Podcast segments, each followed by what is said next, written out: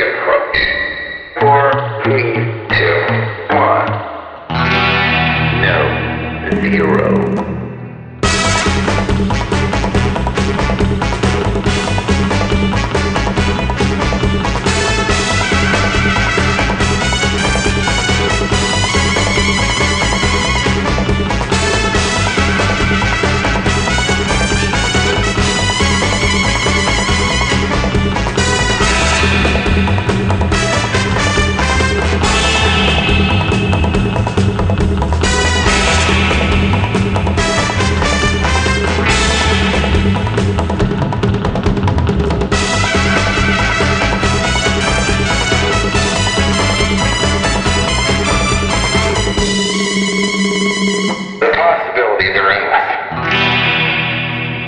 Listeners, and welcome aboard Costume Station Zero. I'm Bob Mitch, and today I'm with uh, two very special friends. Uh, they're sort of people of many faces. You might have seen them as uh, Superman and Supergirl, or Mal from Firefly, or uh, uh, Bucky from Captain America. So please welcome Sam McClellan and Kelby Lenormand. Hello. So, guys, let's start at the beginning. What got you into cosplay? You go first. I go first. Uh, what got me into cosplaying, I would say, is uh, you remember Wizard magazine? It, it's Yes. Been, well, it's been it's uh, been out of print for a year now, so not too bad. Uh, but uh, it uh, that it got me into my first con, the uh, you know San Diego Comic Con, and basically what got me in there is I saw people walking around in costume, and it wasn't Halloween. I thought, hey, this is awesome. I mean, you can wear other costumes besides just Halloween. So Yeah, so that kind of got me into it. And I was already into superheroes uh, and Star Trek before that, but just never really th- you know, the process, the thought process never hit me. Hey, I could dress up as my favorite character and actually go walk around, and it's not Halloween. Mm-hmm. So, um, I guess basically Comic Con San Diego got me into cosplay. That was the first time. What, what year would that have been? That was, I believe, 2006. Okay. Yeah, I went two years before that. I was in it uh, 2004, 2005, and then my third year I got the courage actually to dress up. Okay, you took- got the took- bug. Yeah, it took me Okay. it took me a couple times and to kind of scope out how people felt Mm-hmm. or what was the reaction or people were nice because I was Mm-hmm. you know a very impressionable young child. I didn't, I didn't uh, you know at at 16 I was very impressionable. I didn't want anybody making fun of me. Mm-hmm. Oh, So- oh right. but you know, you're lucky because it is so much more accepted now than it was say ten or fifteen years ago. Mm. Oh, yeah, yeah. So yeah, good time to come in. So yeah, no one would be making. noise. Aha. Mm-hmm. Uh, what about you? Uh, it's a bunch of different things. It's um, I'm from Oklahoma, uh, so there's really not a lot of outlets for nerdy things in Oklahoma, especially where I'm from, because I'm not from the city. I'm from this tiny little town in Stephens County called Duncan, Oh, and if you blink, you miss it. So there's nothing nerdy that goes on there. Okay. Right. And uh, so I guess costumes for me started kind of with theater. I'm a theater kid, and I did community theater a lot. And then uh, I got into anime. And so when Halloween would roll around, I'm like, well, I really like this one anime character. And my mom would get so frustrated with me. She'd be like, nobody knows any of this stuff. No one's mm-hmm. going to know who you are. Mm-hmm. Are you sure you're okay with that? I was like, I'm not dressing up for them. I'm dressing up for me. So Good. Yeah. but it was all closet closet cosplay kind of stuff because I knew nothing about sewing at the mm-hmm. time. You know, I was 13 and uh, my mom hated to sew. So she was like, You're on your own. I'm not sewing stuff for you. Wow. yeah, she hates to sew. So, uh, and then when we moved to California, uh, when I was a freshman in high school, I found out about Anime Expo. And I was like, Wait, there's a thing? That's a thing? You know? And, uh, so I did closet uh, closet cosplay a lot for that too, and I didn't really start sewing until this guy. And we went. He took me to my first Comic Con, San Diego Comic Con. Oh six. Uh, no, no, no. we were this in was- college, so it had to have uh, been. It was uh, oh nine. No, I think it was, 10. two, it was 10. It was 2010. 2010. Okay. Mm-hmm. Mm-hmm. Yeah, and I did a Supergirl from mm-hmm. Justice League Unlimited. Oh right, right, right. Yeah, but it, uh, the only thing I really sewed was the lining around the uh, the shirt. So the white shirt with the midriff, and Yeah. it has the black like. What would you call that? Uh, trim. trim. know. That's the word. black word. trim. Black trim. And I hand sewed that because I was still too shy to use a machine. but that was probably yeah, that was kind of what got it going. Okay. Now, what do you consider your first costumes or first significant costumes? Um, Supergirl for me. Uh, me, it was Batman. Uh, pretty much uh, always Batman. I love Batman. Uh, not as much as I love Spider Man, but actually, it happened because I was not really into sewing as well. I've gotten better since then, but I uh, try to think okay, what superhero could I pull off that's easy per se? I say easy per se because, as we know in cosplay, nothing's really easy as much as you think it is. No. Uh, so with Batman, you you have the gray, you have the gray tights, Right. I, and I was gonna go for the comic book look because I was I had no talent whatsoever to make a, a Clooney or a Keaton or Sure. was was Begins in 2010. No, Yeah. no, no, this was 2000. This was 2006. So Yes, it was out. it was out. Okay, so I, I Now, but yeah, I didn't have anywhere near what- that kind of talent. I'm sorry. What era of comic book were you going for? I was going for uh, Prince Alex Ross, Mm-hmm. uh, Batman. You know, I, I saw those pictures everywhere, and I loved, you know, just the classic look, Mm-hmm. and you know, black cowl, black gloves, black boots, and Prince. I just loved it, and I thought it was doable. You Mm-hmm. know, great, get yourself a gray spandex. I made my own uh, cape out of um, shower curtain, Mm-hmm. out of two pieces of shower curtain from Walmart. And then I got myself a Clooney cowl from eBay. Mm-hmm. This was actually one of my very first eBay's eBay experiences. Hmm. And uh, I made my own belt out of a uh, car safety belt, and uh, you know, painted it, painted it uh, yellow. Mm-hmm. Got these World War II uh, pouches that I think I see, I see a lot more of. Yeah. A lot of help came from uh, uh, Brotherhood of the Bat. Yes. Uh, that costuming forum. Right. And I got a lot of help from those guys. And that that was my first costuming forum I ever was a part of. Mm-hmm. And kind of salute those guys. They do fantastic work. And so I just got myself put on my dad's old uh, motorcycle boots Mm-hmm. and went and spray painted them black because they were blue at the time. And I had no idea what kind of paint to use. This was all. Mm-hmm. yeah. I went to Home Depot and asked them. What I have these leather boots. What would you suggest? and they suggested vinyl paint. Mm-hmm. And so I, I don't know if they're still giving that kind of advice, but I, I, went- I went with it. Uh, it held up for that con, Mm-hmm. but God, those boots are terrible now. I mean, they're cracked and no way salv- salvageable. But it's pr- No, no, no, I've uh, been. you know, you know the horror stories. You know, it worked. Uh, but I, I uh, had a lot of fun. Uh, It all came together. Uh, I got myself a gray spandex suit, and everything came together pretty well. And but that was my first like really integral, you know, superhero costume, which was which was Batman. Gotcha. Mm-hmm. And and th- this was for the 06? Yeah, for Comic Con. Yeah. Um, so it, it sounds like Comic Con is your, your main event where you you really go all out, pull out the stops. And, mhm. Are there any other conventions that you like to go to? Um, we've liked WonderCon. The, Mm-hmm. we've only gone twice. Yes. Yeah, uh, we've we only went, gone twice. Well, uh, we went once while it was still in San, San Francisco, Francisco. and then they they moved over here and To so Anaheim. to Anaheim and enjoyed it both ways. And it's going to be in Anaheim again, so we'll probably Right. go. Mm-hmm. We'll probably go again since it's Same so here. close. Yeah. We've actually never, uh, including myself, uh, never done a convention outside of California.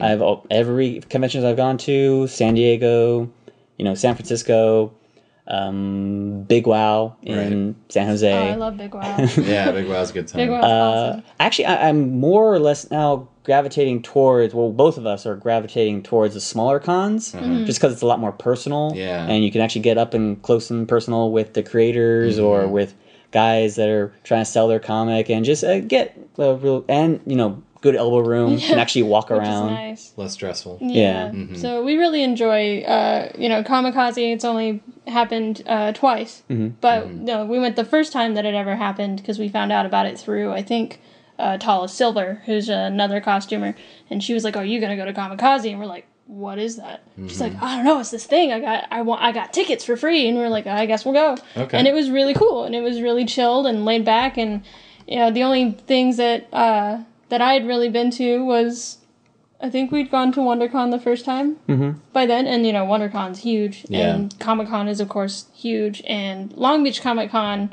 uh, is still on the small side, but it was getting bigger.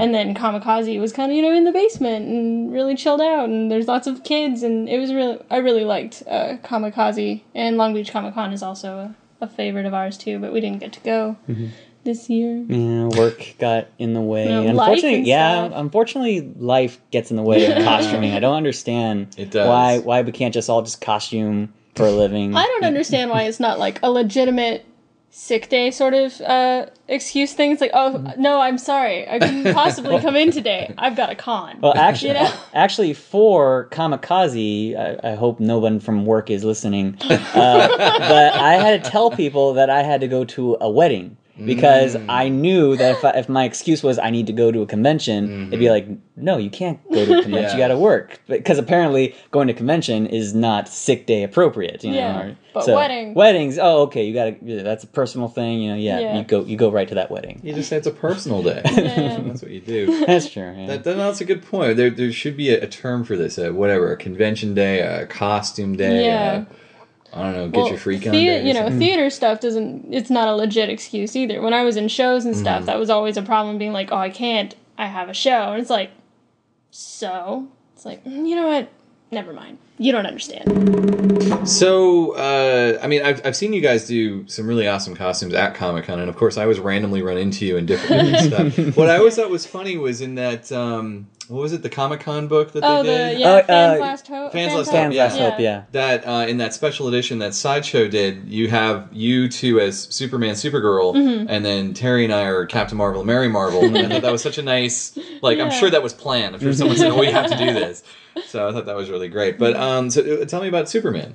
Superman, uh, he's actually on retirement right now. Mm-hmm. Uh, I sold some part. It's weird. You always sell parts Yeah. to make to make uh, money for new costumes. Yeah. Then, you- Yeah. but I, I still have the cape. I still have my boots because I did not want to sell that. I sold the. Uh, Tights. Uh, the, the tights because uh, they were screen printed and had muscle, so I could actually, Oh, yeah. I could actually get some money for that and not, you know. Uh, so I lost my train of thought. Uh, uh, I sold that.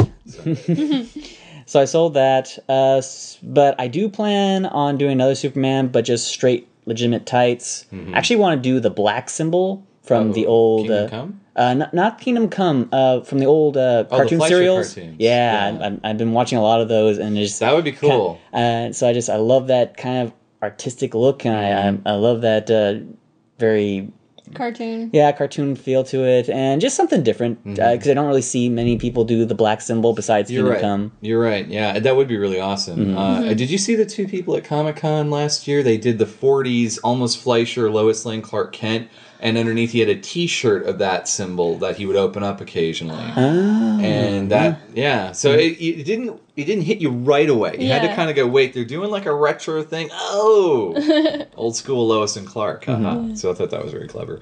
Um, you, you know that uh, Kelly and I keep talking about doing. Um, what is it? Um, we keep talking about doing Mego, the Mego Oh Superman. yeah. You know, because that mm-hmm. Mego doll was like my favorite toy as a kid, mm-hmm. and do that or like a Captain Marvel or, or whatever. And I and what was it? And in if you go the mile, because you'd have to have these boots you could barely walk in, Yeah. right? Mm-hmm. Uh, you'd be mint in box. Oh, So you create a box around yourself Yeah. just to That'd be be pretty hauled fun. that'd be Yeah. hilarious. So that would be kind of kind of interesting. I just wonder about getting the giant snap and the vinyl cape and all Yeah. that stuff.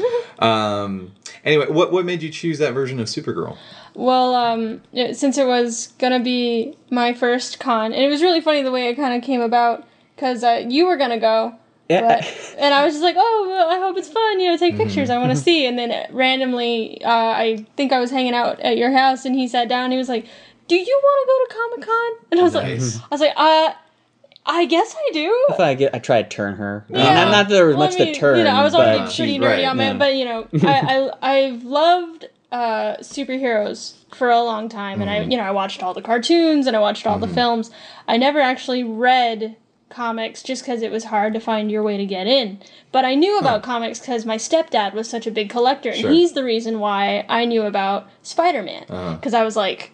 I think maybe four or five years old, and Uh-huh. he's in his. Uh, we called it his He-Man Woman Haters Club. It was actually just like his own little office thing in the house, and Uh-huh. uh, he was uh, bagging and boarding his comics. Right. And I walked in, and I'm looking over his shoulder, and I'm like, "Oh, what's that?" And he goes, "This is a comic." I was like, oh, "Okay, well, who's that?" He's like, mm-hmm. "Spider Man." I was like.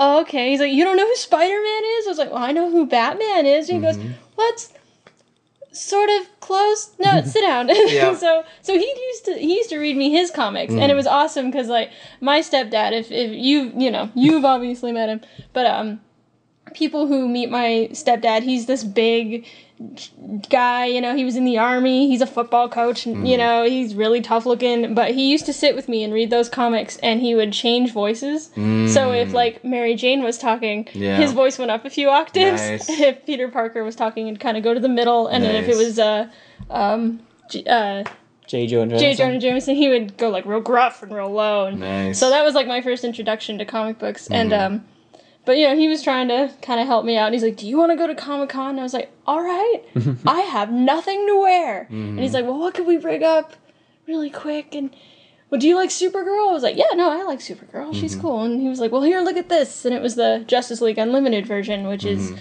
pretty simple. You know, blue blue skirt and uh, some red boots and the little midriff shirt Yeah. and the the white gloves. Mm-hmm. And uh, he already had you already had a cape made.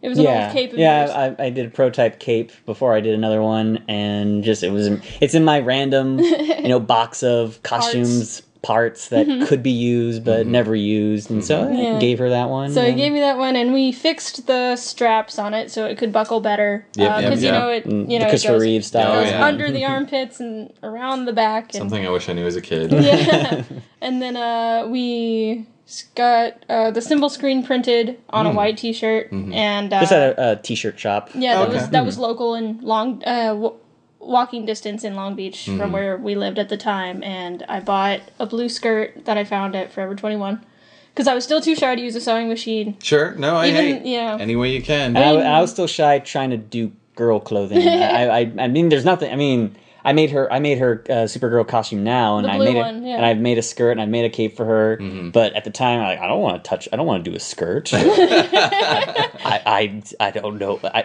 man, Too many. no. Yes. and uh, I stick to tights. Damn it. no skirts.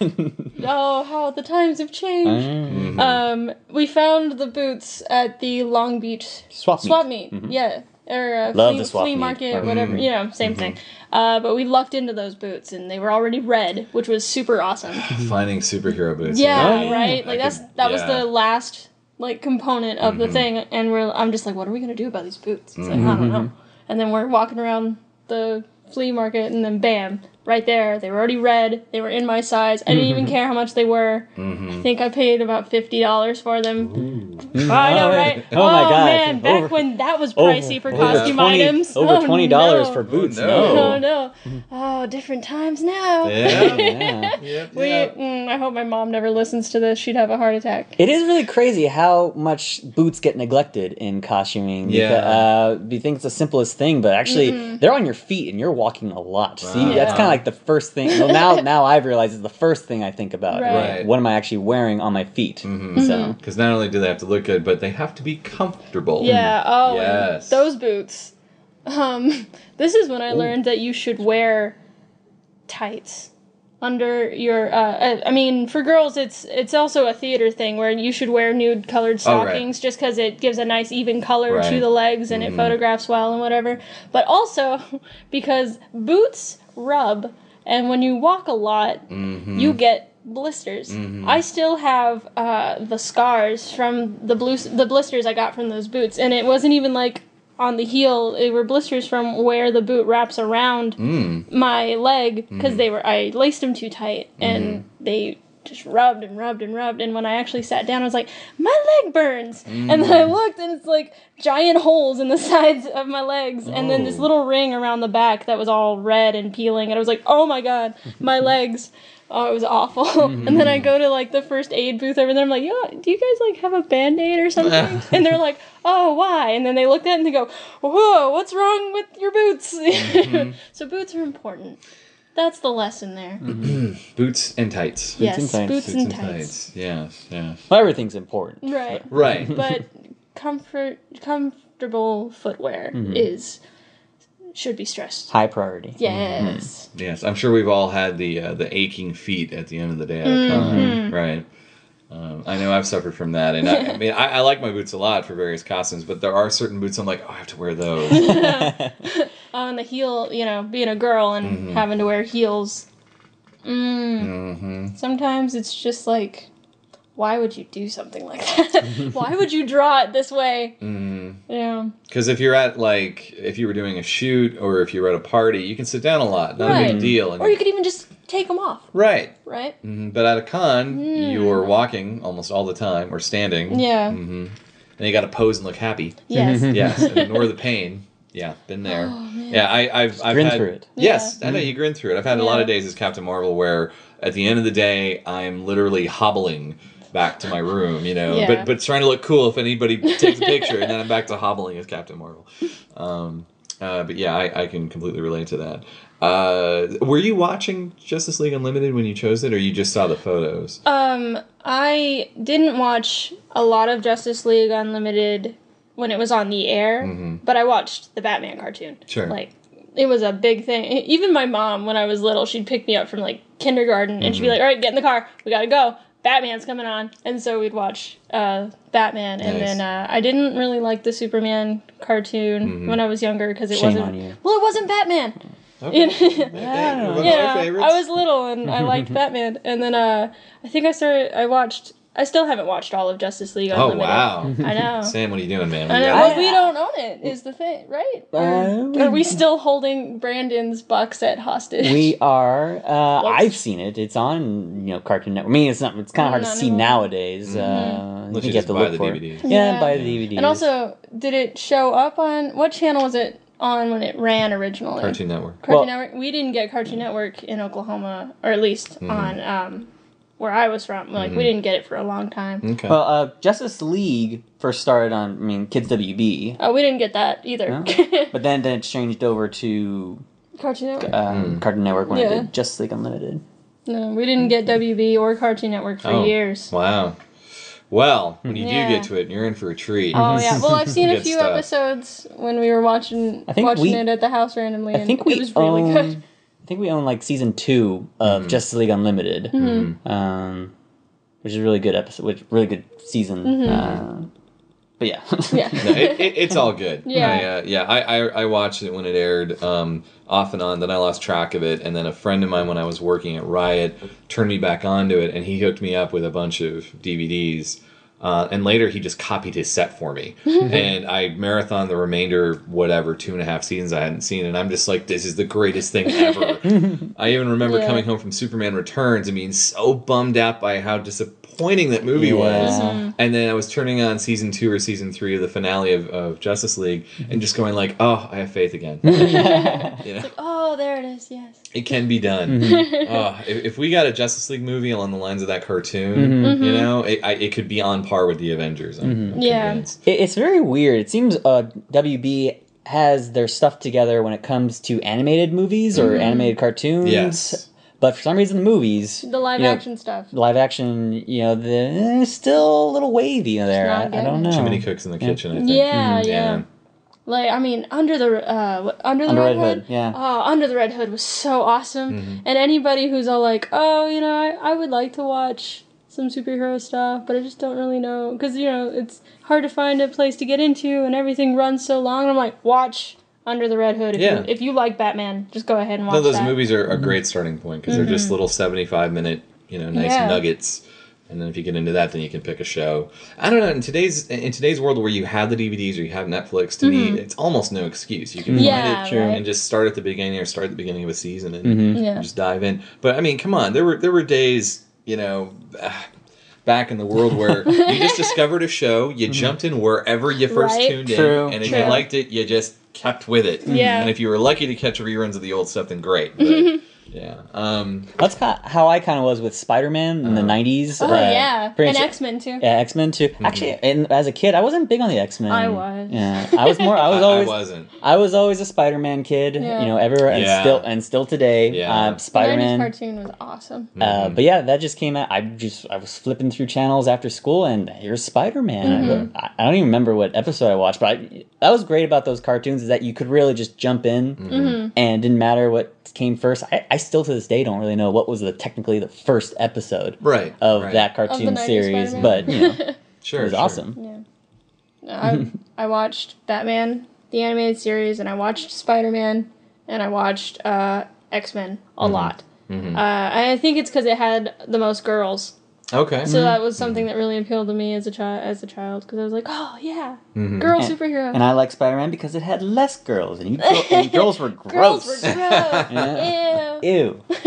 Ew. yeah, as a kid, I, I think um, in addition to uh, the Electric Company, um, it was Spider Man and His Amazing Friends. That was my cartoon. Uh, even though I like the '90s cartoon just fine, but I remember that's what really got me into Spidey, and then I would collect the comics. And so I and I remember uh, Spider Man and his amazing friends, Spider Man and his amazing friends. Hey. no, no, no, I'm uh, Aunt. Uh, what was it? Uh, no, it was Aunt May, and then what was the dog's name? Um, oh my gosh! Wow. Uh, Uh, see, I'm thinking Starfire, Iceman. I'm like, wait, dog. yeah, there's a. Uh, dog. I can't remember. They always had that dog that kind of just got into trouble, and they, or it was sort of like their Scooby Doo in a way, but just didn't talk. Yeah. And it had pigtails for ears or something like that. Different era. Different era. Uh, did you ever see the Nick Hammond Spider-Man? I did actually. Oh God, when I was a kid, I saw that back when you could go to a store Yeah. and kids back when you could go to a store and rent a video. You know th- Ah. these things called VHS tapes. Oh, yes. Remember those? Yeah. Mhm. Uh, so I was I think walking. I ar- saw one in a museum somewhere. Oh, No. make, Uh, make me feel old. No, no. I was a VHS kid. I loved going to the video store, but we didn't have Blockbuster because that was a big brand. So Right. we had Video Giant or Hastings, nice. where I'm from, Nice. and they're still there. and, and the one that I went to was uh, it wasn't Hollywood Video, but it was something along those lines. Sure. I was walking around and I saw this. You know, I saw the the movie poster, Mhm. and it's Nickel. Uh, it's uh, Nicholas Hamill- Hammond. Hammond's uh, Spider Man. You know, and he's doing this. Yeah. He's I mean, he's doing his Spider Man thing, and I look at it, and I go. Oh my god! Because I'm I was completely used to just a cartoon, never seen anything live action. Yeah, come to Spider Man. Yep. Uh, besides the parade, they used to have Spider Man on a parade float Uh-huh. in Macy's Day, uh, Thanksgiving Day parade Okay. uh, that I saw once, Mhm. and then they took it away. I don't know why. Uh, but anyways, I saw that. I said, "Mom, we gotta get this. We gotta get this." And she said, "Okay." And so we watched it. And as a kid, I'm watching, like, "This is awesome!" And I'm Right. thinking, uh, and at that point, actually, I even said that I want to do that for Halloween. I want. Mhm. I thought it was the best costume, Oh, best yeah. Spider-Man costume I've ever saw in my I- entire with the soup ladle eyes. Oh, dude, I still think that's the best Spider-Man costume of all time. Don't don't get me started, but yeah, no, I I was the same way. I, I love those movies as a and kid. and the boots and it always it always fascinated me because before you know he has the he has the Spider-Man hood and he puts it on, but in that incarnation you know he had like he That's right. Yeah, pu- he pulled it over, Over his the shoulders, Yeah. which kind of makes a little. You mean if you're in a situation and someone tries to take off your mask, Right. they can't, you know, because it's over your shoulders. Yes. Yes. And so, but now I watch this. I actually have I have them on bootleg. Yes. Uh, Because they're not officially available. Yeah, if you're listening, on- CBS.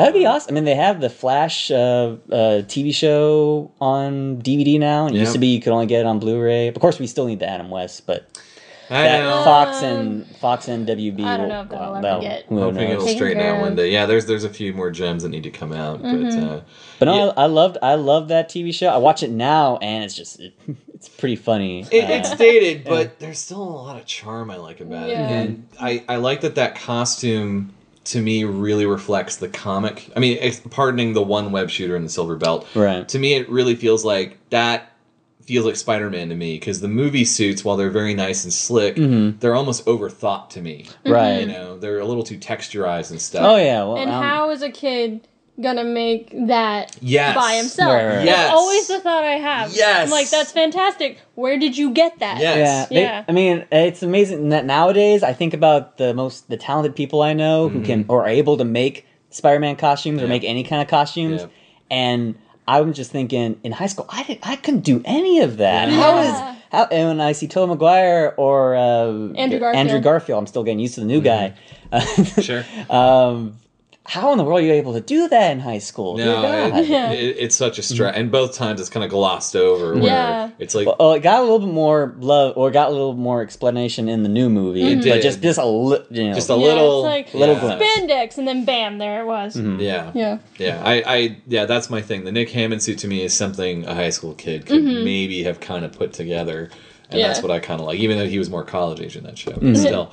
Uh, yeah, no, I, I totally hear you. So that's, I mean, I know it's generational and it's preference and everything, and, Mm-hmm. I, and I do have a lot of love for what they did with the Tobey Maguire suit Mm-hmm. for translating it. But yeah, it, it reaches a point with a lot of these movie superhero suits where it when you when you bring it away from the simplistic comic book origins, Right. it starts to just feel like, guys, it doesn't need this level of detail. Yeah. If, it, it's, You if it's not broke, don't fix it. Right. Pretty much, yeah, yeah. I mean, with uh. Superman Returns, I Uh. mean, that, I, Oh, my of course, God. there's there's two hour long debates about that movie, Yeah, but just uh, the costume alone, S's everywhere, I'm a fan of that. and the latex cape, yeah, the, the, the, fruit, the fruit roll yeah, up. yeah. yeah, There we go, the fruit roll up, the fruit roll up, Yeah. And then Um, like the logo looks like it's made out of tire or something. Uh, Yeah. It's kinda l- teen, teeny weeny. Teeny, you know. swishy, and teeny. Mhm. Even the new one, while it's slightly better, is weird because the cape looks so heavy. cape's heavy. It hangs. No trunks. No Yeah, trunk. yeah, well, that that's that? that that's the thing nowadays. No trunks. I like Uh, the trunks. We need collars and trunks. That's Yeah. what superheroes Yeah. need nowadays. And piping if you're looking at the DC reboot Mhm. Right. stuff. Yeah. piping for everyone, I know. whether they need it or not. and and we have to take those primary colors and really mute them down. Mute Oh, them yeah. down.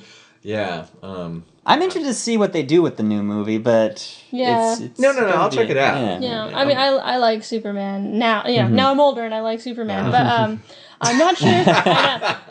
Well, I mean, when I was a kid, it wasn't my thing just because I didn't really. I didn't watch those movies. If my mom didn't watch the movies, then. I didn't watch them, and she was more of a Batman fan. I understand. Uh, but um, I'm not sure how I feel about new Superman uh, using the music from Lord of the Rings, where Gandalf, where Gandalf falls after his battle with the Balrog in their trailer. Because like we're watch, we're in the theater. That trailer comes up. Uh-huh. That first note Uh-huh. of the song comes on, and already I'm starting to tear up, and I'm like, why am I getting so emotional right Uh-huh. now? And then the voice comes in, Uh-huh. that little choir voice, Yeah, yeah. and I go, this is from Lord of the Rings. This was a very traumatic moment for my for me as a child. I'm not appreciative of this. nice. Superman, new Superman movie, playing with my emotions like that. Well, it's not going to be used in the movie. No, I understand what you're But saying. I feel like And they're probably you and maybe ten other people realize that. I know I pay way too close attention to movie scores, but that's a completely other can of worms. Like Mm-hmm. Yeah. we could be here forever. I know. I, I, I'm a big movie score fan too, Yeah. and uh, yeah, when I catch that kind of stuff, I'm like, hey.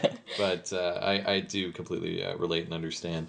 I I think that's the thing too. Why, I mean, I, I don't often see the movie versions of a lot of these costumes, the latest movie versions of a lot of these mm-hmm. costumes done. I always see a preference to the comic book styling or an older movie styling, like the Adam West Batman. Mm-hmm. I see far more of those than I do Begins. Not to say I haven't seen Begins, mm-hmm. but and maybe that's my circle. You know, but that that's kind of what I've noticed. But with Superman, I, I can't think of many returns I've seen versus the Chris Reeve or a classic comic or even the George Reeves or the Kirk, the Kirk Alyn I have. Yeah. whatever and uh, it, it's it's just one of those things where I think when you think of Superman, you want that classic look, you want the primary colors, Mm-hmm. you want to you want to rock it basically.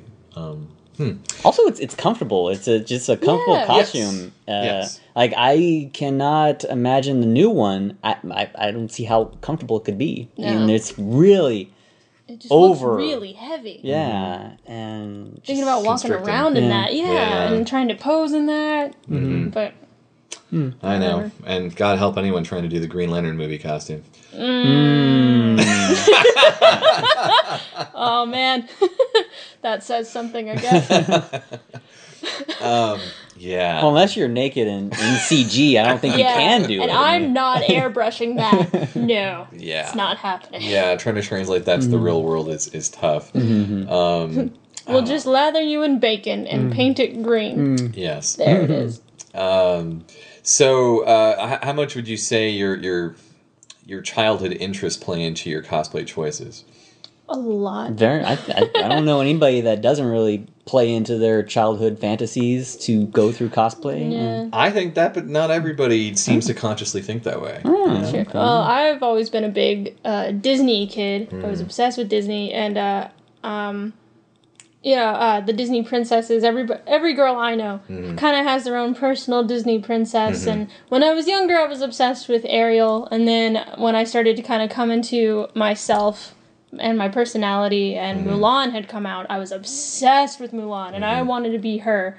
But obviously, I'm I'm not Chinese, so I couldn't be. You're not. No, I know. I had you fooled the You whole lied. time. That makeup education paid off, I guess. Nice. um, but then you know, Brave has just come out, Mm-hmm. and uh, finally, I found my princess. So as soon as you know, thinking back to all those times, and I was like, man, I wish I had my own like hero, my Disney heroine that I could you know r- be and call my own and stuff. And now I've got one. So uh, as soon as the uh, I think the art got released, and they were like, Pixar is gonna have their first female protagonist, and I was like, that I'm doing that. I don't care what the movie's about. I don't care who she is. I want that. And then it turns out she's brilliant. She's such a brilliant character, and it was such a good film. I thought, and so yeah, I jumped on that right away.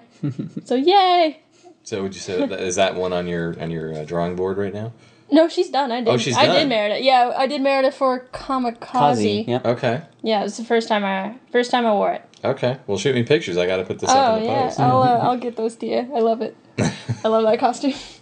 For me, I, a lot of my childhood interests come into my cosplay. Like a lot of the movies that I watch as a kid, I, I'm either making plans to do that costume or have done that costume and now redoing the costume. Like uh, I've done Rocketeer, and as a kid, I like I watched that to death. Like our VHS tape actually had to be replaced twice because I watched it so many times. Nice. Such a good film. Uh, Yeah. So I finally got that together with the help of Kelly DeCambry, uh, and uh, pretty much I love that costume.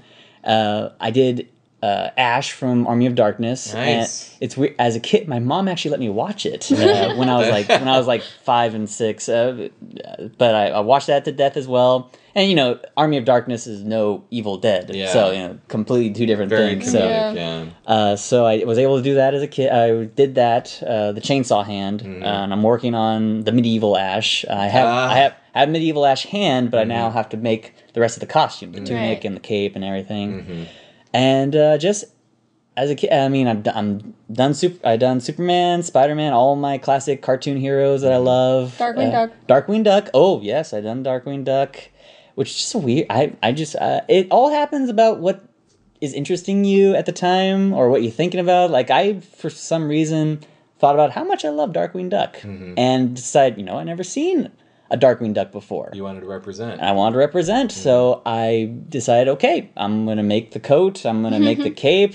I got the materials for a hat. Um, and it made so- his own hat. Yeah. It was pretty impressive. Nice. and uh, pretty much I did that. Need to redo that one. That, I mean, once you do a costume once and then you wear it around, you decide, okay, this is not comfortable at all. How can I fix this? And so that's back on the chopping block. Uh, but It came out Mm-hmm. really good, and since then we've seen three Darkwing Ducks Mm-hmm. ever since Started we a trend. yeah. So we've seen two. I don't know uh, if I started that, but I feel like you did because I didn't see any Dark Darkwing Ducks until after you did it. So Mm-hmm. I'm gonna, and I'm biased, so I'm just gonna go ahead and say that you did it first. nice. I'm sure there's other Darkwing Duck fans.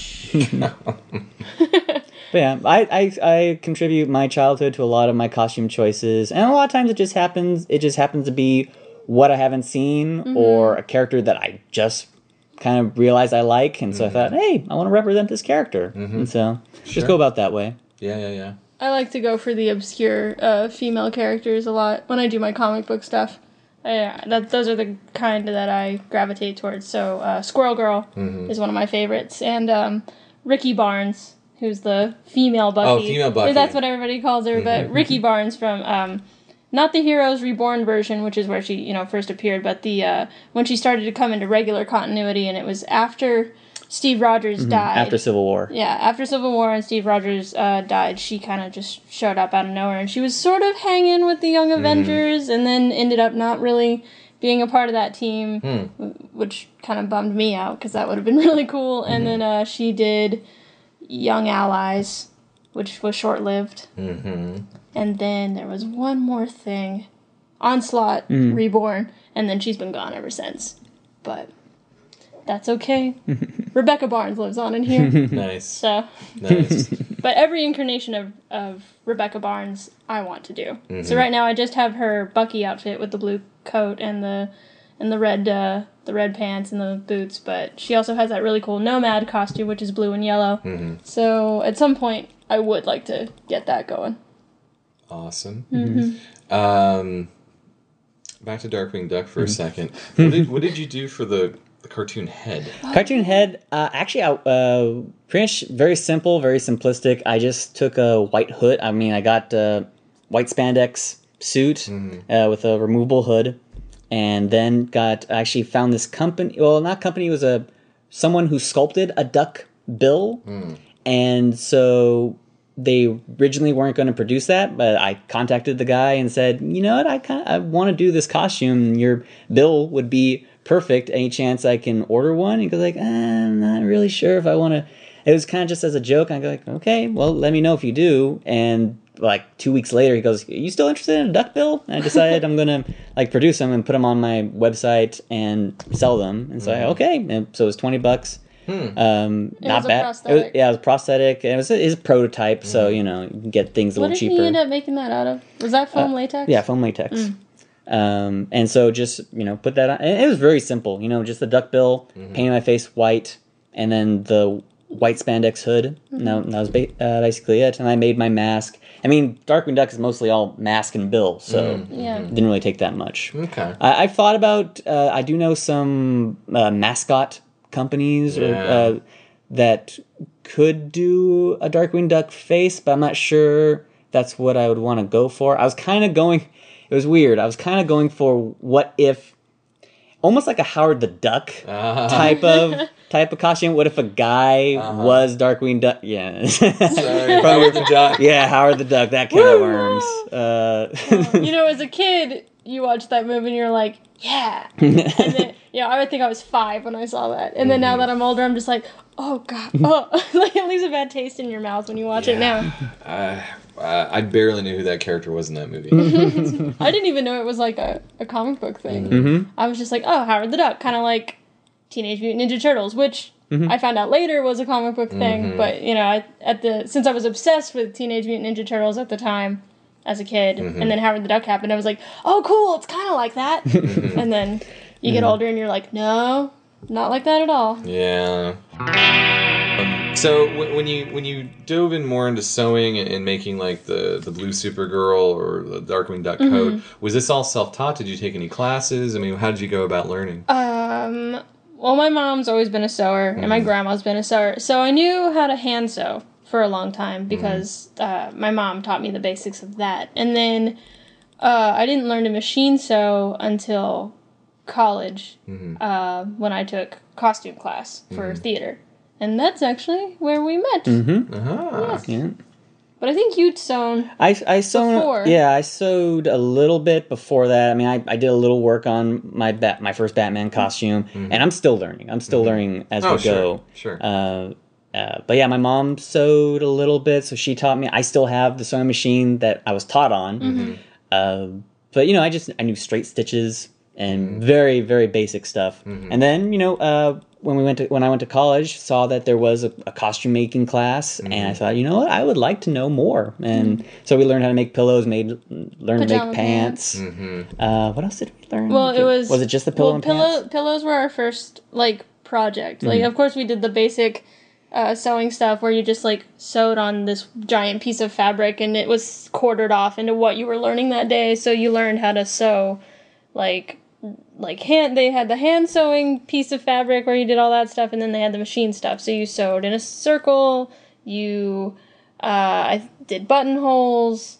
You did that really that sneaky stitch where like it overlaps when you zip it and it hangs over to hide the zipper. and zippers And and, uh, and then we started like we made pillows, pajama pants, and then our final. Which, if you were a theater major and you were a girl, you had to make a rehearsal skirt, and if you were a boy, you made a rehearsal shirt. But if you weren't a major, you got to make whatever you wanted, which I was Nice. really mad about because Yeah, you which got is- to make something super rad. yeah. Well, I, I'm not sure. I think rad. it's super rad. I did I a- love that costume. I kind of, I kind of didn't, I didn't know what to do. I, uh, I don't even know what costume I was making at the time. But what I did, I decided to go with. I don't even know why I did it, but I went with a Renaissance style Captain America. Ah. It's weird love it. because, you know, America wasn't around during the Renaissance. So where would Captain America come from? I didn't, re- I didn't really think about this until time. after I actually made it. So I made I made the tunic.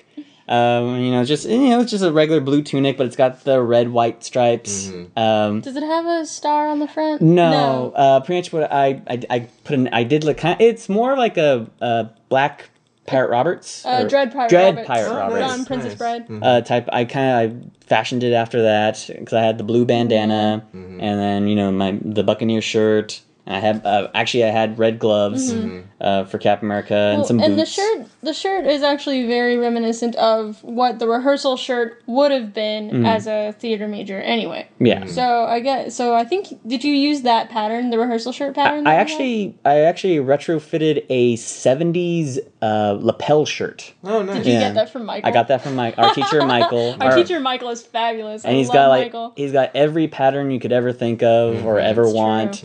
And uh, I just I, I told him I, I want to do like a Renaissance shirt, but kind of Captain America And he goes, okay, well, um.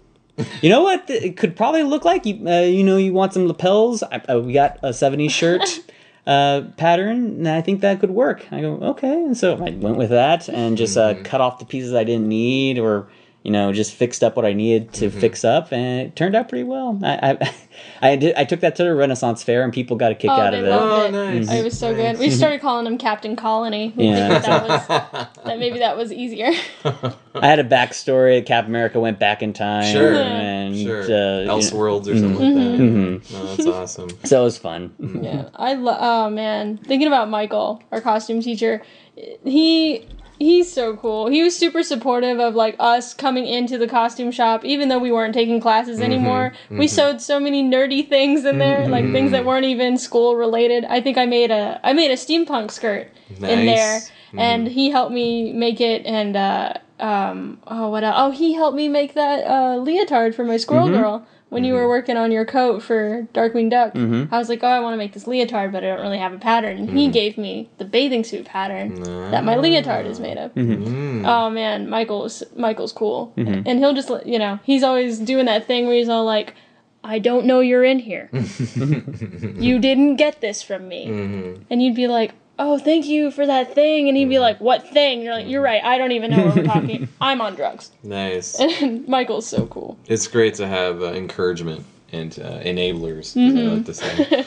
um, so, uh, what would you consider your favorite experience while doing costume? Could be at a Halloween party, convention, whatever.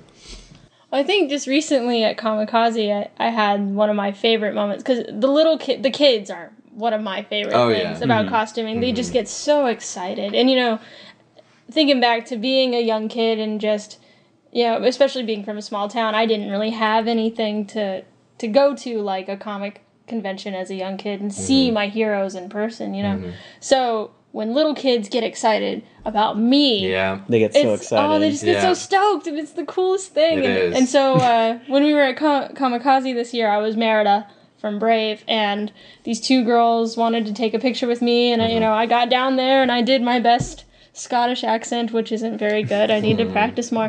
But um, they were talking to me, and and then over their shoulders, I see this this tiny little girl, and she's like.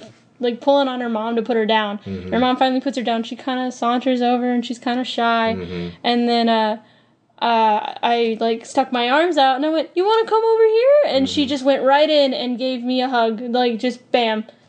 Oh, she was the Oh. cutest thing, and I melted. And then her sister uh, went, "Oh, that's Olivia. She's two. I was like, mm, "Olivia's coming home with me. I'm snatching this baby."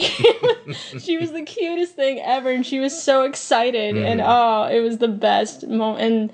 And moments like that uh, kind of remind you why you like to do it. You know, because Yeah. I get frustrated making stuff. Everybody, Yeah. do- you know, you stab yourself. You mm-hmm. Burn you sew- yourself. You burn yourself. You sew something inside out. You have to seam rip it and start all over. You know, and you just get so mad. And you're like, why do I do this to myself? Why mm-hmm. do I constantly come back and do this? And then mm-hmm. you know, you see the kids, and, and Yeah. you're like, oh, this is why. Yeah. Yeah, that was a pretty good moment for me. Uh, my, mine are kind of about the same thing, uh, and it always happens with Spider-Man. Of course. Uh, you know, who, who doesn't who Spider-Man. doesn't love Spider-Man? Uh, it was two two instances come to mind. One would be at the uh, parade, the Fourth of July Fourth of parade? July parade Yeah. for uh, Uh, Comic Quest. Comic Quest Over in Lake Forest. Yeah, Lake Okay. Forest. It was So- the first year that that we did it. Mm-hmm. Yeah. Um, and so, you know, it, was just a parade. You know, we Mm-hmm. were walking around handing out free comics. And, uh, you know, I'm, I'm in Spider Man, I'm doing my poses, and I'm Mm-hmm. walking around. And then out of nowhere, I notice this uh, little kid, and he's got on his Spider Man, uh, you know, actual su- uh, Spider Man symbol uh, T- t-shirt. t-shirt. It was a t-shirt.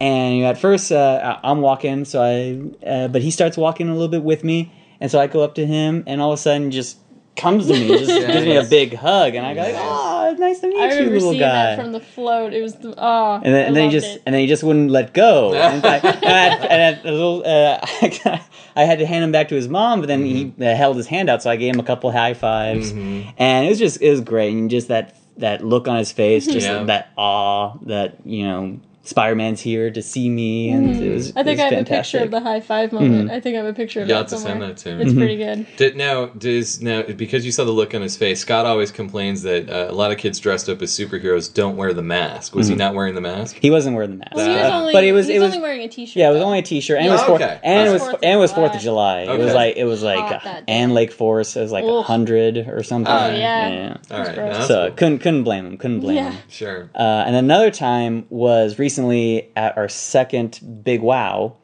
Uh, I was also Spider Man, and uh, you know we were just it was after hours, and we were just walking around the convention floor. I think uh, Valerie Perez was doing she was doing the masquerade. Oh, she was she like was, she was uh, master Oh, of okay. Ceremonies. Yeah. yeah. she was master of ceremonies for uh, the masquerade, and then out of nowhere, these two little girls start following me, and they go like, "Hey, Spider Man, how's it going?" And I go, "It's going great. How are you doing?" And they're like, "Oh, we're doing good.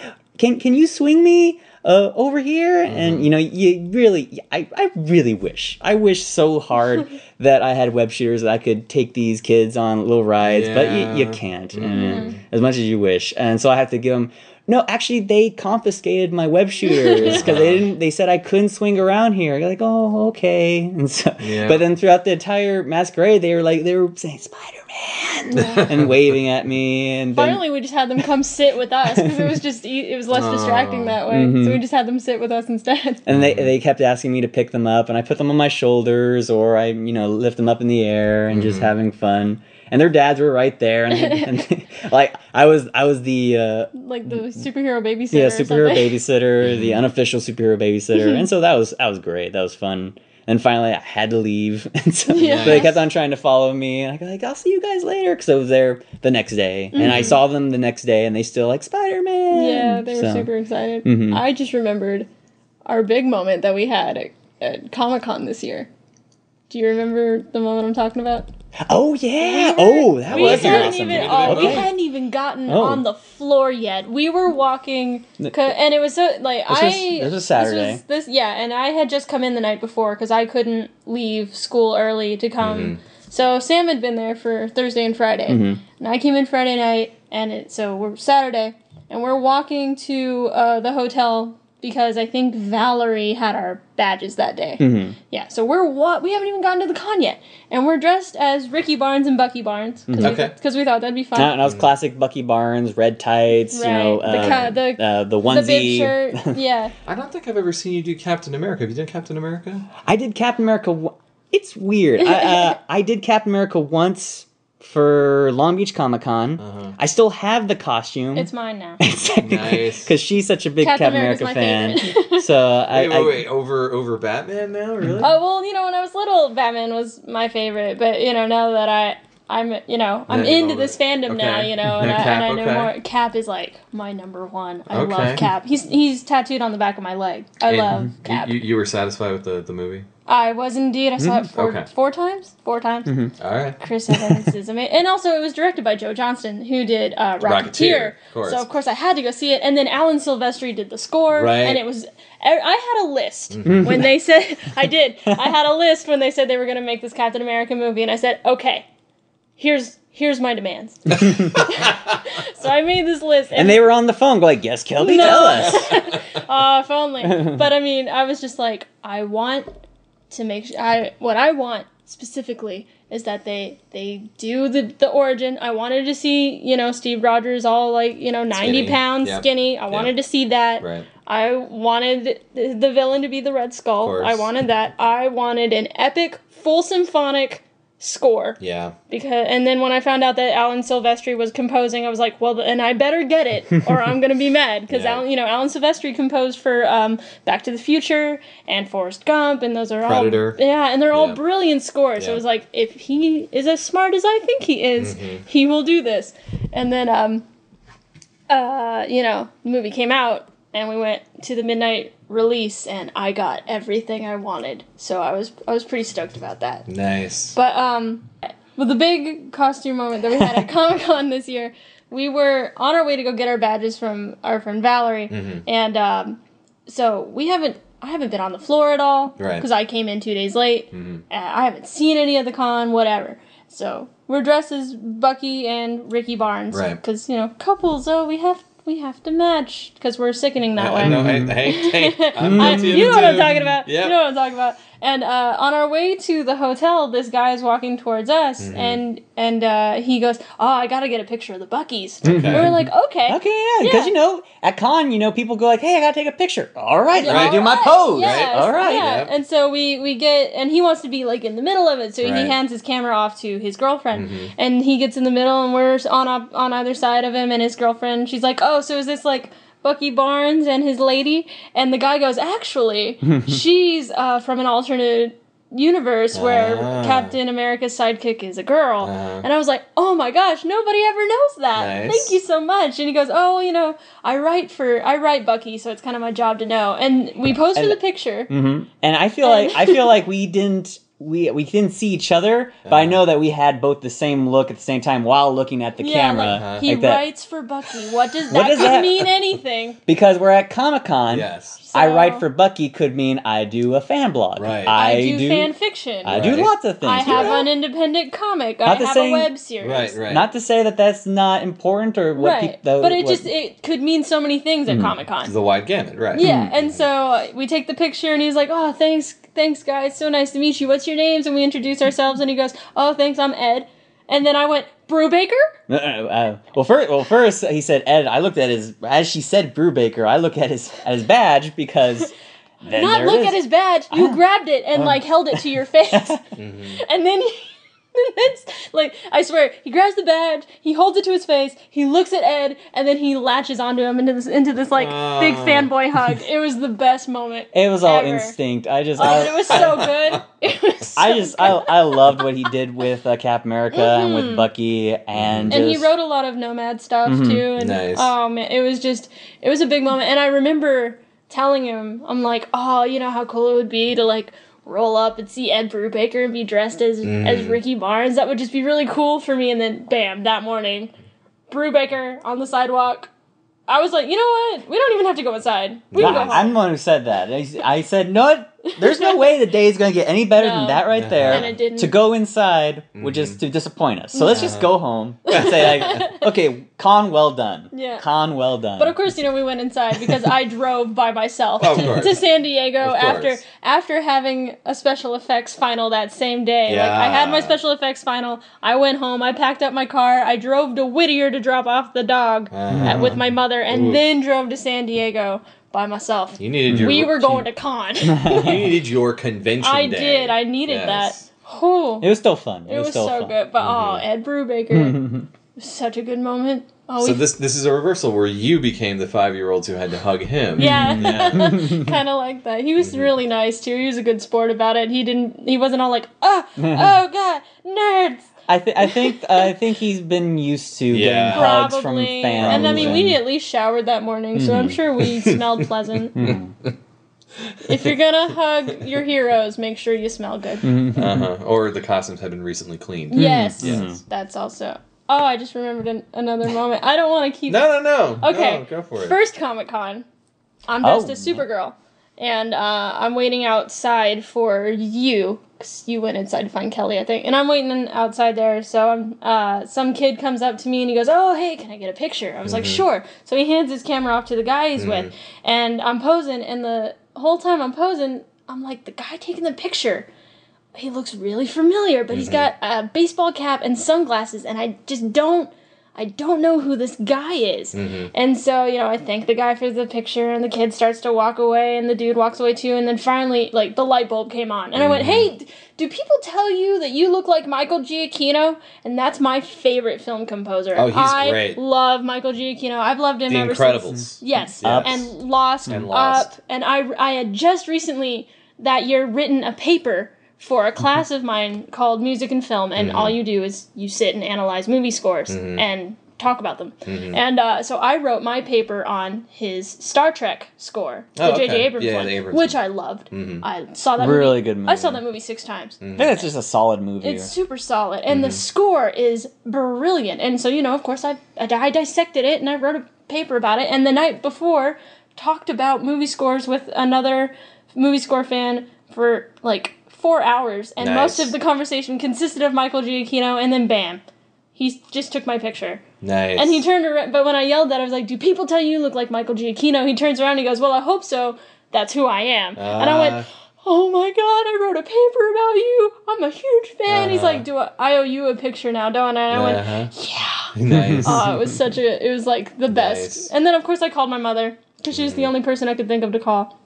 And I explained it to her, and she goes, "I want you to take a moment and realize that you are at a comic book convention and you recognize a film composer while Uh-huh. he's wearing a hat and sunglasses. Do you know what that makes you?" I went, "I don't know, mom." She goes, "King of the nerds." That's what it makes you. I was like, "Thanks, I'll take it." Oh, such a good All moment. hail, King All of hail, the King of the Nerds. Nerds. King of the nerds. King of the nerds. Uh, we, we had a slightly similar experience. I don't know if you heard this at Comic Con this year when we were doing uh, John Steed and Emma Peel uh, from the British Avengers. Uh, we met the creators of the current Steed and Mrs. Peel comic book for Boom Studios. And um, we had stopped over there, and of course, the people who weren't working the comic barely knew who we were. And then a couple, uh, like we passed by again. Then one random person, oh, I'll take your picture for our, our Tumblr. So they did that. And then later we finally like bumped into one of the artists, and he freaks out, going like, "Oh my god, I've been drawing you! Oh my god, this is great! Hang on, I gotta call the writer." And then we like he called the writer, and it was all this texting and da da da. And then we finally met him at, at one of the other booths, like two aisles away, and he was like, "Oh, like what made you want to do this?" And he was zeroing in on Terry, going like, "Are you, are you a big fan?" And Terry's like, "Yeah, I really like it," but of course. I got her into it over the last like two years. I'm the That guy who's been watching since high Yeah. school, and you know was in love with him. Appeal. So, um, so anyway, yeah. So he was asking about our costumes and talking about the show, and that was cool. We were geeking out about the show, and then we met Mark Waid, who's the other writer, Mm-hmm. and and that was really neat. So we all took a photo, and uh, this guy, his name's Caleb Monroe, uh, was so cool. He sent us signed copies of issue number one That's in the mail. Yeah. And the second thing, I think, uh, we oh we met the cover artist too. Well, guess what shows up on one of the covers of issue number one? That is the exact outfit Terry was wearing. It is. Oh, Huh. That's so cool. So it makes me wonder if we inspired him a little bit, Uh-huh. you know, to, to kind of go down the That's road. That- I feel like that's the greatest compliment to just get something drawn of you while Yeah. in costume, yeah. or, or any a comic kind book shout out of some kind, like Tallest Silver. Uh, in one of the issues of Deadpool, like they're walking around the ruins of a city, Mm-hmm. and like there's street signs on the ground buried in the rubble, and they actually say "Hi, Tallest Silver" on them. and she, you know, to get a comic book shout out in the comic of like your favorite hero, Yep. Mm-hmm. that's that's a huge thing. oh yeah, Haven't gotten there yet. No, but we, we haven't gotten there. We're getting yet. there. We're But we're getting hearing stories, you know. we're working our way up. Someday, maybe Brubaker when he gets back on Captain America. and nice. Maybe I don't know. maybe. So I like to I like to conversely ask uh, uh, worst or funniest or mishap costume story. There should be many. There should know, be many, right? and I realize it doesn't have to be convention per se. Usually, it tends to be leading up to the convention. Oh yeah. Mm. learning a new technique or Mm. discovering on the con floor your belt's falling off or something, you know. Well, because I'm I'm such an optimist that I don't you know You usually don't, and I know you don't like to dwell, dwell on the negative. I know that a, a lot of people like to default on um, not caring for you know the, uh, the the armchair critics and the haters online that you get Oh, in forums. see, luckily, Uh, same, I'm yeah. I don't get a lot of attention online, and and that's kind of a blessing. Is that like I haven't had to deal with Mm-hmm. Very the kind true. of hate that, a lot of my friends, especially my female friends, they get a oh, they deal Oh, with sure. so many trolls on the internet. Oh, sure. And I feel awful for them. Yeah, and and it's mostly because they are women Right. that they get so many trolls. They fall under more scrutiny. And I'm just like, that's Yeah. Mm-hmm. not cool, bro. Like, be nice. Be everyone should be nice. Like, there's a golden rule in every culture, in every religion, and essentially it is don't be a douchebag.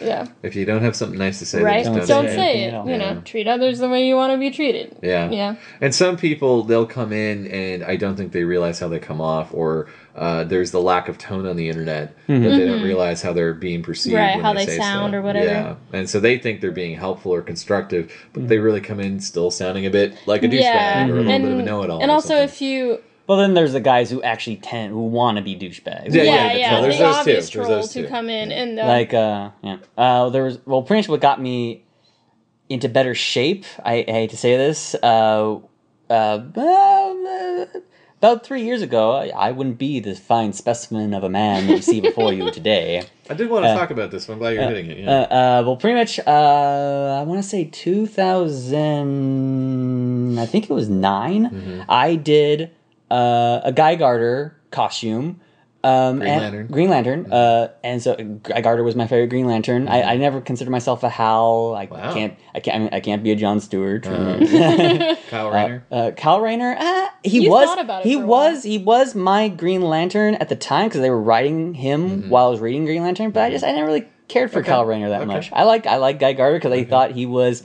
I mean, there's only one Green Lantern that's. Uh, punched Batman in the face or slapped Wonder Woman on the Mm-hmm. butt, and you know it's it's Guy Gardner. Uh, so I did that costume, Mm-hmm. and I was quite proud of it. I made my own vest, uh, uh, did the pants, Mm-hmm. uh, did my boots, um, and so I was proud of it. I was walking around. I, you know, I did. I spray painted my hair orange, Mm-hmm. and so I was proud of it. pictures. Uh, uh, yeah, those pictures. Uh, but anyways, uh, pretty much I walked around. I had a good time. I was with a group of Justice Leaguers, and so I was Nice. the Green Lantern. nice. About I want to say maybe a month after Comic Con, I'm, I'm you know you're, I'm doing my thing where I'm I'm, tro- I'm looking through the internet, Yeah. seeing like Yeah. typing in Photobucket, uh, Green Lantern, Comic Con 2009, all that. Right, right. And so I come across a picture of me. I'm like, okay, cool.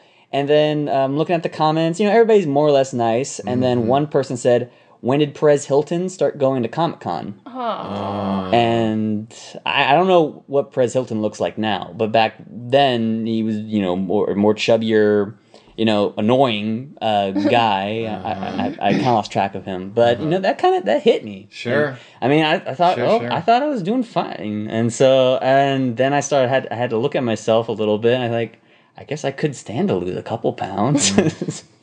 And so uh, I hate to say that kind of started me off on weight loss and being self being self conscious about my weight because before then I would kind of do whatever costume I felt like. Yeah. Uh, and that kind of going back, I did Captain America, uh, and you know, co- more or less enjoyed being in the costume. But then later on, when I saw see pictures of myself in there, you know, I'm I'm more Steve Rogers before Uh-huh. the super ser- uh, before the super serum, and you know, I still enjoyed being Cap America. But I thought, you know, I, but I'm not lo- enjoying looking at myself Yeah. in pictures Oh, yeah. as Cap America, and so that kind of got me started on l- losing some weight, uh, exercising more, and um, you know it's take it's taken me about like three years to kind of get to where I am right now, where now I can do Namor.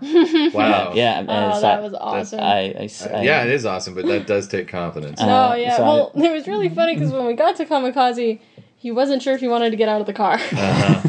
and I was like, well, the line is huge. I'm going to go. Uh-huh. And when you're ready to come out, uh, you know, find me. Because this is this is classic su- Submariner. You know, just the the, The green Speedo. speedo and the wings and Yeah. the gauntlets. So Yeah. I, I- you know, I had to be, I had to be, I had to get my, I had to psych myself up. Like, Yeah. okay. Luckily, it was really hot that day, Yeah, so was I was a actually, I was actually really comfortable. Yeah, and Nice. I'm melting in my wig and my Nice. and my big O dress because I'm married to that day. And Uh-huh. he, he comes strolling up all shirtless and and he's all like, "It's nice out, isn't it?" And I was just like. "Oh, go back to the car. Don't even go stand somewhere else." Nice. Nice. But and then everybody was saying how super jealous they were of you because Mm-hmm. they're like, "Man, I wish that I had worn something like that today. it's hot, you know." you had the last laugh. So I enjoyed myself, and now I'm at a point where I feel very comfortable with myself. Mm-hmm. I hate to say that that comment, and uh, there there are other comments, but for some reason that was the first one that really stuck it. Sure. Um, and that's what started it. I hate to say that's what started it, but it did. And so now I'm here. I'm more comfortable with myself. Uh, I like to think that if I mean I'm, I don't think I'm gonna be exercising like right now. I'm exercising every day. I, I hate it so much, but now I've gotten to the point to where if I don't do it now, I feel terrible.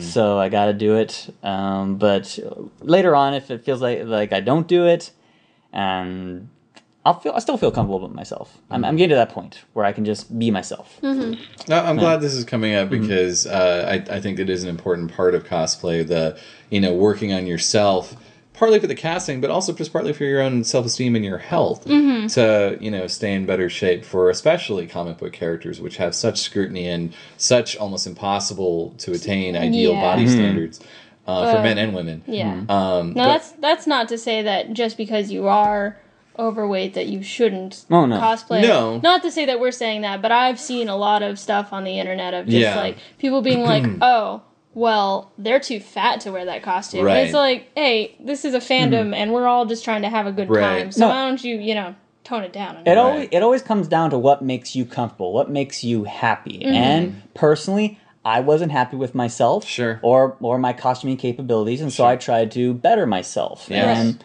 uh, so so other people, if they're happy with themselves or happy with their costumes, and that's great. Yeah. You know, and that makes them feel good. And I say bravo. Yeah, Mm-hmm. it's all about having a good time. That's pretty. That's what it really boils down to. Is Mm-hmm. are you having fun?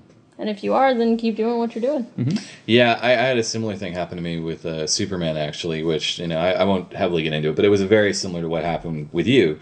Uh, you know, an online comment, and, and it made me very well aware that. And it's funny because before that, there were years where I went crazy and I would you know exercise and stuff and look mm-hmm. pretty good in a costume, and then like an idiot, I wouldn't stick to it. so I'm the ultimate yo-yo dieter. And actually, you and I should probably talk because I, I'm sitting here going like, you know, it sucks. I'll get to a certain weight I like for a costume for a con, and then within a month after that con, forget it. I'm not. Right. I'm not even thinking about it. And it's just one of those things where then there might be an event like in September. Someone says, "Hey, could you be Superman?" And I'll be like, "I know better Yeah. than to put it on right now." And I have to say no, and I feel awful because I really would have liked to have done that. So. Mm-hmm. Yeah, I, I, no, it's it's a very big part of cosplay. Actually, I, I'm I'm tempted to do a, a special episode where I just I just talk to people and we just get into the dieting of cosplay. Uh, but yeah, no, uh, yeah, convention, uh, getting in shape and dieting. That's that's almost its own topic. That- I mean, seriously, almost all of my friends, to some level, are now aware of this and do it. Whether it's to look skinny in a Matt Smith Doctor Who, or yes, to get in some cape and tights, or I mean, you name. I mean, Scott. I mean, Scott does this mm-hmm. too to look good as Adam West Batman, and he's got the same thing where he'll look at photos of himself. And what is it? He collected a bunch of photos from 04, which is roughly when he started doing it, mm-hmm. to now, and he just he cringes at some photos, going like, "Well, there's my weight fluctuating." you know? And I hear him. There are some years I'll look at myself going, "Yeah, I rocked it," and there's other years I'm like, "Could that just fall into a hole? Yeah. Never be Yeah. seen again." When I first did my wasp costume, that was like at the at the height of my fitness level because Yeah. I was in a show and I w- it was a musical, so I was Mm-hmm. dancing, and I'd never been a dancer before, so I was working extra hard because I didn't want to get thrown out of the show for Mm-hmm. Never being da- a dancer. Right. So I was like, I was in really good shape, and now I don't dance as much anymore, and I'm just like, I could do wasp.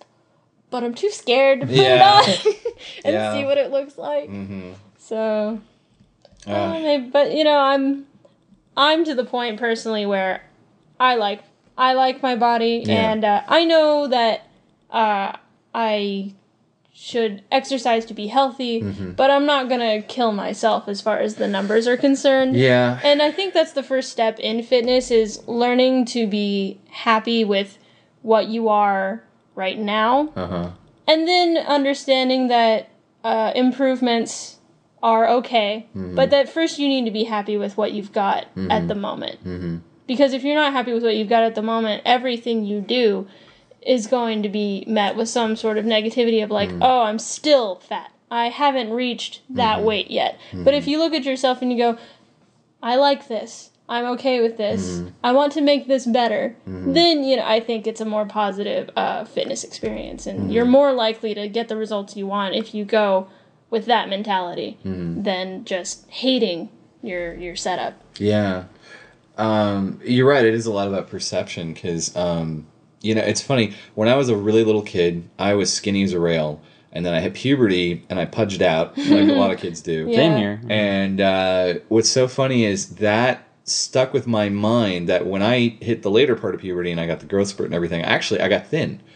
But I wasn't. It's hard for me to explain this. I look at photos of myself as a late teenager and I'm like, wow, I was looking great. but I remember back then thinking I looked awful mm-hmm. because I couldn't shake my head out of thinking, and look, I wasn't cut, but I was at a good average weight for a kid my age. And I think I've always fluxed a bit and struggled with my weight. But during those years, I could eat whatever I wanted, and I oh god, to Oh, be yeah. eighteen or seventeen again. And True. but it, it's strange. It's all about perception, and it's all about like with the hindsight. I'm like, I wish I could bitch slap myself and be like, dude, be happy. But Yeah. instead, I was I was always ashamed to wear anything tight, you know. Mm-hmm. And uh, it's that's that's how it goes. It's it's kind of crazy.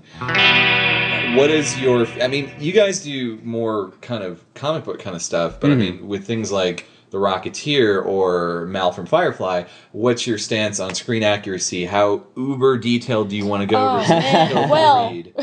Okay. Well, rem, uh, what year was it that we did that? That I did that big sucker punch thing. that was 2010. Eleven? No, eleven. No, yeah, No, it was 11, 11, 11, yeah. 2011. Uh, me and a group of friends did uh, Sucker Punch, that movie that that came out, and it had the the whole female cast and everything. And so, right when like the art came out, uh, we kind of got together and were like, "This would be cool." And they'd never been to Comic Con before, and they'd wanted to go, and they were like, "It's our first Comic Con. We want to go all out." And I was like, "Cool, let's do it." And it was nuts, just the gathering of the of the research and like every photo you could find. yeah. As soon as new posters were released, we were all in, you know, and I was dissecting them at the same time, Yeah, yeah. Trying, trying to And- figure out what kind of what stitching was where. yeah, and- what everything's made out of, you know, what type of fabric that is. And that is probably where uh, my sewing really started to get to where it is now. Mm-hmm. And also my, in terms of like research and starting to understand what things are made of and uh, how things are supposed to lay, I think it was that costume that really got me to that. And um, that was insane. And, like, and I still didn't uh, get hundred percent because some of the stuff is just beyond my skill level. Like the shoes, the, those shoes for the film for Rocket, I did Rockets. She was uh, Jena Malone's character. Those shoes were custom made for the movie, and I didn't realize what they did until I think I think actually at Comic Con. at Comic Con. because like we saw like there was some statues. Oh, there was a stat. Yeah, the sideshow sideshow had a really detailed statue Mm-hmm. of her, and I went and looked at it, and I went, ah, if I had just had this Mm-hmm. statue, I totally could have done this. But um, but all of us, we we were probably the most screen accurate group I've seen, and it's because we worked together, I think, and also we were the only Sucker Punch group that year that had all five members. I think there's five of them. I completely forget. It's ba- Baby Doll Rocket, I haven't seen the movie in a while. yeah, no, Sweet Pea, Blondie, and Amber. Yeah, so we had all five girls. Well, it, it seems to me whenever you, you do approach this and you do aim for that, and don't get me wrong, I, I always try to, even though sometimes time and budget make Mm-hmm. you cut corners, or maybe you just don't have the right reference material like the statue in front of you when you need it. Um, that's what upgrading's for. Yeah, Uh, exactly. True, true. uh, but I was going to say it becomes this sort of intricate um, sort of hunt, problem solve, and, and reverse engineering Mm-hmm. you've got to do. Um, and in a way, that's part of the challenge. Yeah. Yeah. For me, it's always it's always been about what I can afford. Especially number rule number one is what can I afford Yeah. because a lot of times the material and you know everything's available to you, but at a price. Like Sure. uh, for Captain Mal, Captain Mal, I like went really full heartedly, tried to get as screen accurate as possible, and real it's really not screen accurate at all. Oh, besides little things, uh, I learned about the suspenders were uh, were Israel. Israel Israeli World War II suspenders. That I have no idea where the actual uh, costume designer got them from, but I found that out. Couldn't find them anywhere. Apparently, they stopped making them, so I had to make my own suspenders for the first time I wore Captain Mal. And then I got, uh, you know, I had to reverse engineer a pattern, and like that took like a couple of weeks just to try to get the pattern right for because the suspend. You think the suspenders would be really easy, but you know they were really intricate. Uh, and then I found out that the belt was like a, was also a World War II German belt. Uh, I had to cut. Uh, pretty much the thing that cost me the most money, I'd say, was the uh, gun holster. Because I actually had to have I had that custom made from a leather uh, leathersmith. And Was it more than the than the coat? Uh, yes. Okay. Um, Wow. But I don't even wear, wear a coat that much because it gets too hot. that. Yeah. it gets too hot for It that coat. too coat. too I noticed that. Yeah. But uh, anyways, you know, I, I tried my hardest to go as screen accurate, but at the same time, it was what I could afford. Yeah. Uh, later on, I did find the suspenders and were able to cut them up and create them as they were in the TV show. Uh, still don't have screen accurate boots. Those boots are really hard. They were custom made for the show. I've seen some people do them.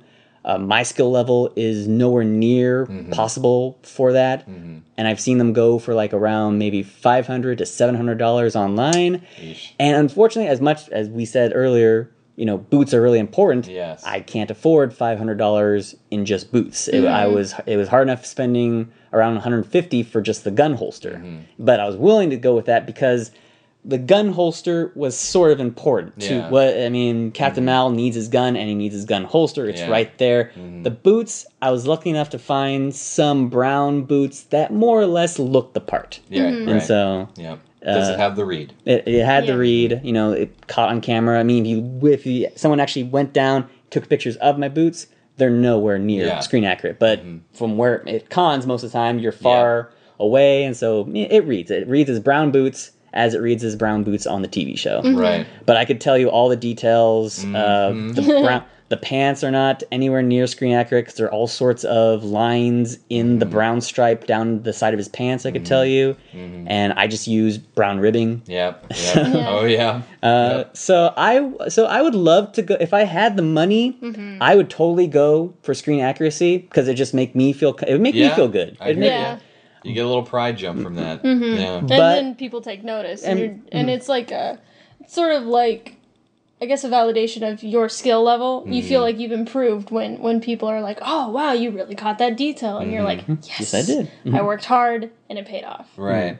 But sometimes you can vault over said details because the overall sum of its parts looks so good or you you cast yourself so well Mm-hmm. that, you know, it's like if you had the actor uh, Nathan Fillion and he's wearing, let's say, a fan made costume, people would still freak Yeah. because it's Nathan Fillion. Right. so it, that's that's where I come into it too. I mean, not everybody has that luxury, but I'm just saying that it, it's all these other parts that go into yeah, it. like attitude is yeah, big. Is Oh, a attitude, part. posing well, yeah. Enthusiasm for what you're wearing Yeah. is another big part. Exactly. Mm-hmm. Yeah, delivering the character. Yeah, I agree with But that. I like your Captain Mal. yeah, it looks great. it's good stuff. But but uh, still, a lot of detail go. I mean, a lot of detail goes into making the costume. A lot of research has to go into. I mean, even if I'm not really shooting for screen accuracy, like uh, Rocketeer, Mm-hmm.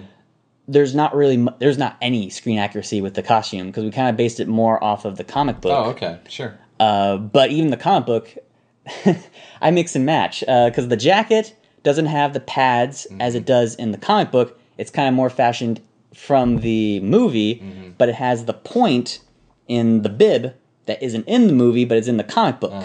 And uh, I do have actual uh, pilot pants from the 1940s. Uh, Kelly Cambry helped me with that out. Nice. And then Your the- Rocket the- Pack is the Rocket comic Pack version. is the comic version.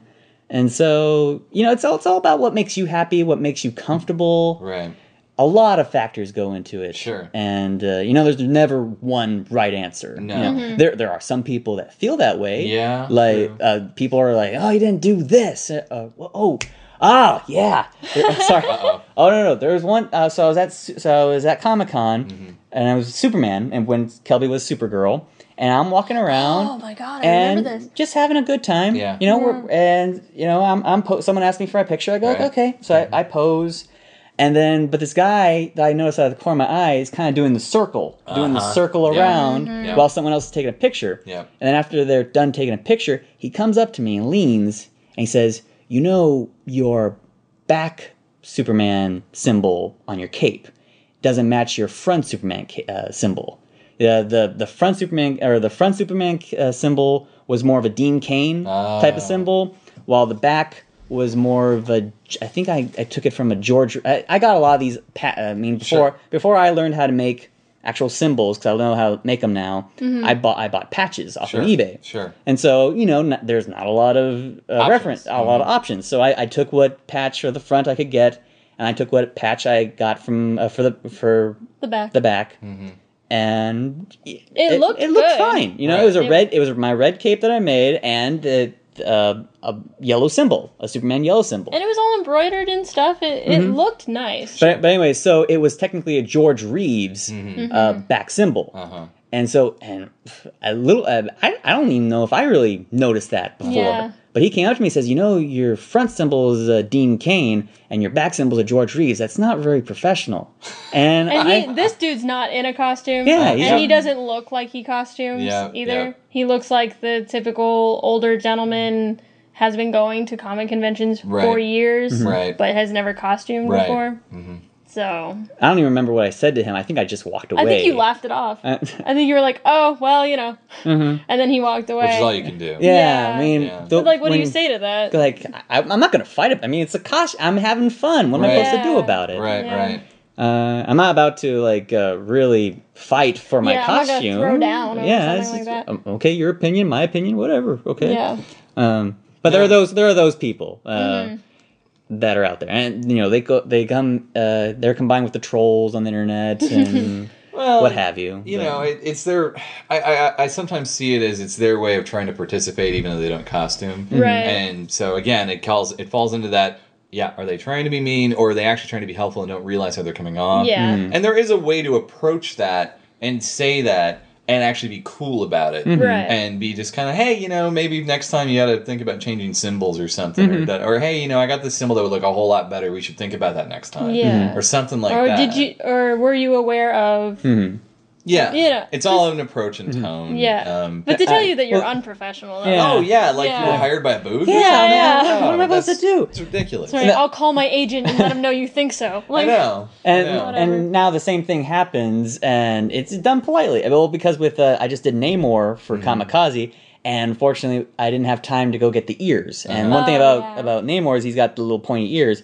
I we got some, That was my fault. That was but my it's okay. fault. But they were they were bigger elf ears. They're more like. Oh, uh, sure. they they stuck out too far. and so and Namor's more kind of Vulcan ears in a Yeah. way. Right. So I know Um, what to do now. But anyways, some people would, would come up to me and go like, "Oh, great costume! You're missing the ears though." And I go, Uh-huh. "Yeah," and but they said, "But still, great costume, great costume, man." And I go, "Thank you very much." Mm-hmm. There you go. So Yeah, you know, it's that's a way to do you it. know, it's it's fun. You know, we, we all we all are doing this for fun. Mm-hmm. Right. Mhm. Well, as uh, uh, Scott often says, uh, you know, when people do that, and he also goes, "Oh, well, thanks. How's your costume coming along?" I'll, have to, I'll have to take that up. I'll have to take I, that up. I think Yeah. I'll remember that too. Pretty much. It's it's like it, well, that's when people say that, and I understand where it comes from. You think, oh, how come you know they did miss this, and you don't know what went into things beforehand, or what the time crunch was, or the budget Right. Mhm. crunch was, and half the time it's like stop and go, hey, wait a minute. You go look for that Yeah. and see how easy it is to get. Because in most cases, it's a lot harder than you think. Mhm. Um, Especially the simplest things you Yeah. think. Oh yeah, the things Yeah. you wouldn't think would be the big hunt are Mm-hmm. the the biggest. and conversely, sometimes what you think would be super difficult kind of falls in your lap. Right. Mm-hmm. So it's very strange how it works. out. Like for her Merida costume, we like hunted for a month for the perfect uh, Fab- material. yeah, the fabric. because uh, it wasn't just the fabric; we also had to find the color. Oh, Because yeah. before uh, beforehand, we tried our hand at dyeing, Mm-hmm. and I've only dyed like straight colors, like red, blue, green. you know? This But- was our first time. This was our first time mixing. Mixing. Ah. and I- I've like tried that like four times. Could not, for the life of me, get the actual color Yeah. of Merida's dress. Uh-huh. And you know, depending on what you're looking at, it tends to change. But we had Yeah. a certain we had a certain color that we It wanted was to like stick with. it was a blue greenish thing, and that's Uh-huh. what we wanted to go for. Uh-huh. and you know, beforehand, go like, oh, we'll find that. It's it's a green. You know what? What's the big Uh, Yeah, deal? but we would find if we found the color at all, it wasn't in the right type of fabric. Right. Mm-hmm. And uh, if we found the right type of fabric, Wouldn't be in the it was same- not wouldn't the be in the right color. Oh. And it's like I'd Oh, find yeah. I'd find two fabrics next to each other that were the right type, but their colors were like the color I needed would be in between them. So I would like hold the pieces of fabric and kind of rub them together and be like, if you just had a baby, that would be my fabric. Mm-hmm. And and then we found it. But then luckily, yeah, we finally found it in the fabric district. Yeah. And it was a little hole in the wall, as it as, it usually happens. as it happens. Happens. We've gone on some fabric hunts. Oh, yeah. And Yeah, it's actually, it was the fabric uh, store that we found the material for one of your shirts. Oh, the for- Tom Baker shirt. Run. Yeah. Tom Baker Yeah. shirt run. Nice. And uh, that that fabric, I ended up paying uh, a little more money than I really wanted to. But Mm-hmm. considering how long Yeah. we had hunted for stuff, Yeah. and also because uh, not to like brag on myself, but because I'm cute, he gave me a deal, nice. and he he kind of said that I didn't say. nice. Yeah, he's all like, "I want to help her. She's cute. I want to help her. I have Nice. daughters. I know this. Nice. So so for you." Sixteen dollars. I was like, I'll take it. Whatever. It was twenty before. You Sure. know. so Sure. It turned out great though. If, if they knew that what they held over you with these fabric hunts, like, you're almost like a junkie needing your face. Yeah, Like, it- come on, man, hook me up. you know, I'm good for it. Yeah, I gotta have that teal, that fabric, man.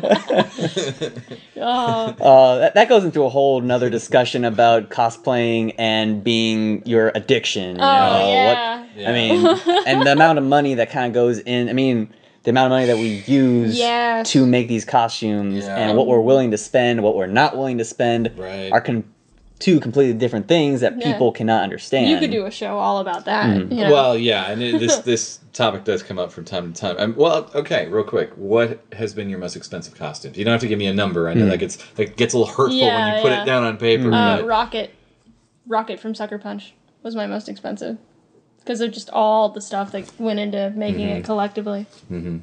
Um, I say probably Captain Mal. Actually, I mean, Really? that- uh, let me think. Well, actually, no. Darkwing Duck cost me a lot because I uh, was my first time. A lot of times, it's because uh, first time trying to actually make. I made my jacket myself uh, without trying to order it. I, I thought I could do it, so I. I think I overestimated the amount of fabric I needed. Yeah. And we then had a lot of the that purple fabric left. and then the uh, the hat material. I actually went to a hat making store and got the material because I actually want to try my hand. It's it, it kind of your own personal growth is what costs, and so Darkwing Duck did cost me a lot because I was trying to make my own jacket, trying to make my own hat. I actually tried sculpting for a little bit. For but the duck for, bill? for the duck bill, could not get it to work. I mean, I'm, I'm not a sculptor. I'm I, Sure, very sure. very hard. I'm not artistic, but I tried it. I tried it. yeah, yeah. Uh, so you know, and then made my own gun, and so all that experimenting, you know, costs. You know, it doesn't it doesn't work out, so you have to try it again, yeah, and so Mm-hmm. that alone will cost you money. That's why a lot of times I actually tend to order from other people. I mean, I like to try. I like my own personal growth. I like to try my hand at stuff, but at the same time. Other people that are a little more experienced than me mm-hmm. and have a little more talent Yeah. have got this down to a science. Yeah. Right. And so their prices, while maybe a little expensive, I know what I'm getting, and I'm not experimenting. I'm not. It's most mo- more likely spending more money trying to do mm-hmm. it Like myself. stumbling around in Yeah. the dark mm-hmm. and all that. that's mm-hmm. that's something Yeah. I um I, I found when you're trying to learn on your own is that I mean if you're all for learning and, and everything that's great, Mm-hmm. but you're absolutely right. You can spend more with the mistakes. Yeah. and it can add up as opposed to I can go to this one guy and take care of it, which just comes back to knowing your skill level. There's certain things I think you're always going to have to outsource, or certainly at a given time. Maybe you'll learn it down the line, but Yeah. you need it in time for a convention. So Right. what are you going to Like do? with with Squirrel Girl, um, I made my own leotard, Mm-hmm. but my bodysuit that goes under the leotard, I got that at a dance store because Mm-hmm. I know that right now I cannot make a bodysuit. Mm. That's just not my skill level yet. Mm-hmm. Maybe eventually we have a serger now. Maybe we'll try making one. But I, you know, I bought that bodysuit. I'm not ashamed. Mm-hmm. mm-hmm. I like that bodysuit. Fits like a glove. Mm-hmm. which is So- the whole point. Yep. Well, I mean, but that's just it. I think at the end of the day, it's a mixture of sources. I, I think I applaud those who can completely make their Oh, stuff yeah. from scratch. But I think in reality, there's there's always a mix and match going on, and I mm-hmm. don't I don't know too many people that completely buy their stuff. They're always working on some part of it themselves, or Right. the parts that Or they there's know a how to do. collaboration going on. or on. something. Yeah, Yeah. exactly. Yeah. And I, I do, I do personally like doing that myself. You know, I'll buy some parts, but then try to make myself because you at the same time want to make something yourself. You want to make Yeah. it a part of. You want your costume to be yours. You want Right. to put your stamp so- on it. Mhm. Yeah. And even when I do get, get help with, with whatever certain uh, frock coat, I can't make a frock coat, Mm-hmm. um, or uh, or boots or something. You know, I'm still going to the, the effort of trying to get the right kind of here's the color to match, or here's the fabric, or here's the trim. You know, to get it as close so that, they're doing as little of that work as possible. All they need to do is figure out like just the shape and Right. everything. Some people don't really grasp the artisticness of of the craft. You know what I Mm-hmm. mean? Like that whole the the handmade feel that goes into these sorts of things, Yes. like the dyeing of fabric or the making of props and weapons and things Mm-hmm. like that. A lot of pe- some people. Uh, get really mad with props, and they're like, And oh, prices of props. and prices of props, Cut- because they're like, oh, well, this isn't exactly like this, this, and this. And it's like, well, no, because they had a blockbuster budget Right. with an effects lab Right. with all these people. Right. You have me in my basement. in my basement. Yep. so and uh And theirs has to be more lightweight for a yeah, convention floor. and also what reads on screen is not necessarily what's going to read in person because there's also Mm-hmm. things like post and lighting Yeah. and filters. Yep. So And you know, there are people I know that, and, and I applaud this, of course, where they they will research something to the nth degree, whether it's a prop or a whole costume, Mm-hmm. and that can save you a lot of time and money. Well, certainly money. Maybe not time. You might be putting a lot of time in Right. research, and that's great. But there comes a point where you have to start pulling the trigger, and you have to start assembling. And in the process, yeah, you might make a mistake, or might realize, you know what, that was the wrong fabric, Right. and I'm gonna have to redo this. Mm-hmm. And I think a lot of people just think if I just really take my time, or especially if it's been done before. I'm sure in your Mal mm-hmm. costume, Oh, yeah. it's been you know I know that mm-hmm. there's been a lot of research. I was looking into a Mal for a long time, and the biggest reason I I didn't fully take the plunge.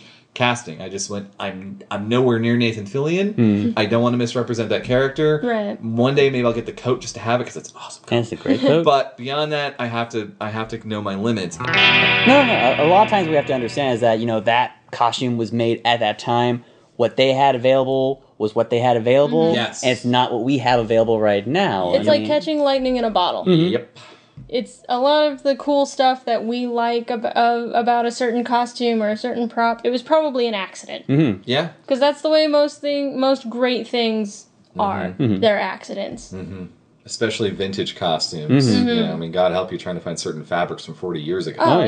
yeah. Yeah. like somebody just happened to like maybe go to a garage sale Yeah. and there was a pair of pajamas hanging up on on the gate right there. Yeah. and that's what they made that out of. Yep. You're not even trying to match fabric. You're not even trying to match a pattern. You're trying to match something that was off the rack. In which case, people go, "Oh, if I could get that holy grail off the rack item." Oh yeah. How available it was then, because seasonal stuff. Within six months, it's gone. Right. And um, A lot of my friends doing Katniss costumes right now for Uh-huh. Hunger Games, they're having that trouble, that off the rack, trying Yep. to find it kind of stuff, and it's it's insane the lengths that some of my friends Mm-hmm. Right. will go to to get like the boots because the you gotta exact have the boots. Yeah. And I and I know the pride thing that comes with that. Mm-hmm. But and then guess what? As soon as that's known, the black market they start shooting up Yep. because everybody wants it. and then they're all gone. yeah, and they're all gone unless you get lucky and find someone who doesn't know what they have. Right? Yeah. Oh, that's Oh, all. yeah. Oh, like when I got that belt, I did this steampunk character called Lady Mechanica. It's a um, Joe Benitez. Uh, it's his comic, and Mm-hmm. uh, uh, I she's got this really fancy leather Mm-hmm. belt with all these buckles and things on them, and I know nothing about leather. Mm-hmm.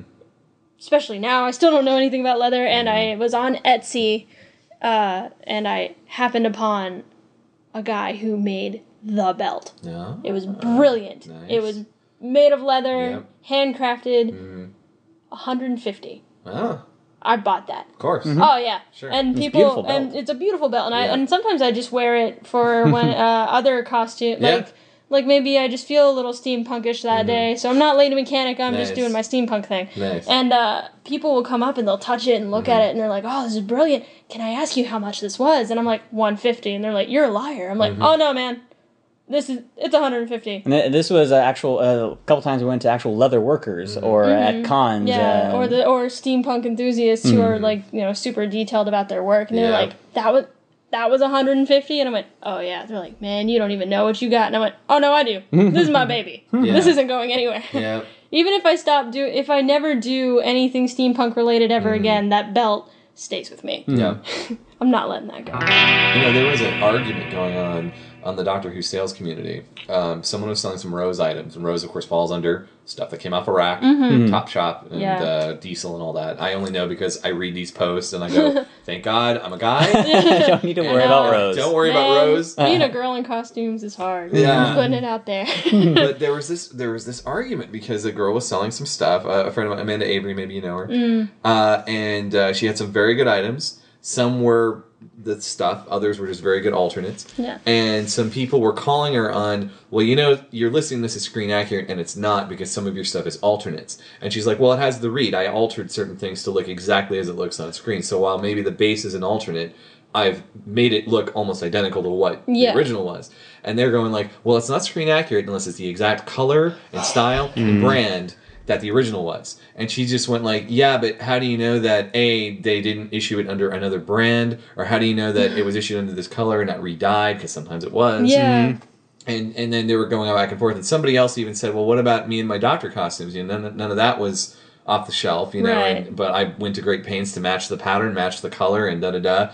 And uh, you know, I'd call that screen accurate. She said no, unless it was something that was made by a company in the same brand, in the same color, and this da da da da da. You can't call it screen accurate. It's a Oh, beautiful wow. piece. And you're, you know, you did very well, and I don't mean to, to degrade it, but you just can't call it screen accurate. In which case, I'm just like, well, by this reckoning, screw all of this. It's not screen accurate then, unless you pulled it right off the actor's back. Yeah. You know what I mean? Seriously. Like it just got in this definition of screen accuracy that I'm like, you're crazy. Like what? yeah. Yeah. Yeah. I've always thought of screen accuracy as just as long as it matched what you saw on Yeah. screen. I mean, if it came from a point. completely different source, then wh- what have you? I mean, it- Right. as long as it looks what it needs to look like. Yeah. Yes. That's what I always thought. That's screen what I always thought it was meant too. But hmm. this this was a bit of an argument. That's or Okay. crazy. Proof of internet craziness. I mean, I guess I see what where they're coming from, but at the same time, that's taking it Way too. too that's far. taking it to eleven. Well, it's taken it to a strange consumer level that I think is unhealthy. To be Mm. honest, Mm-hmm. I mean, you can't you can't do it because it only applies to certain costumes and mostly modern costumes. Mm-hmm. Yeah. You know, there might have been off the shelf stuff used back in the day for some things, but I don't think it was as common.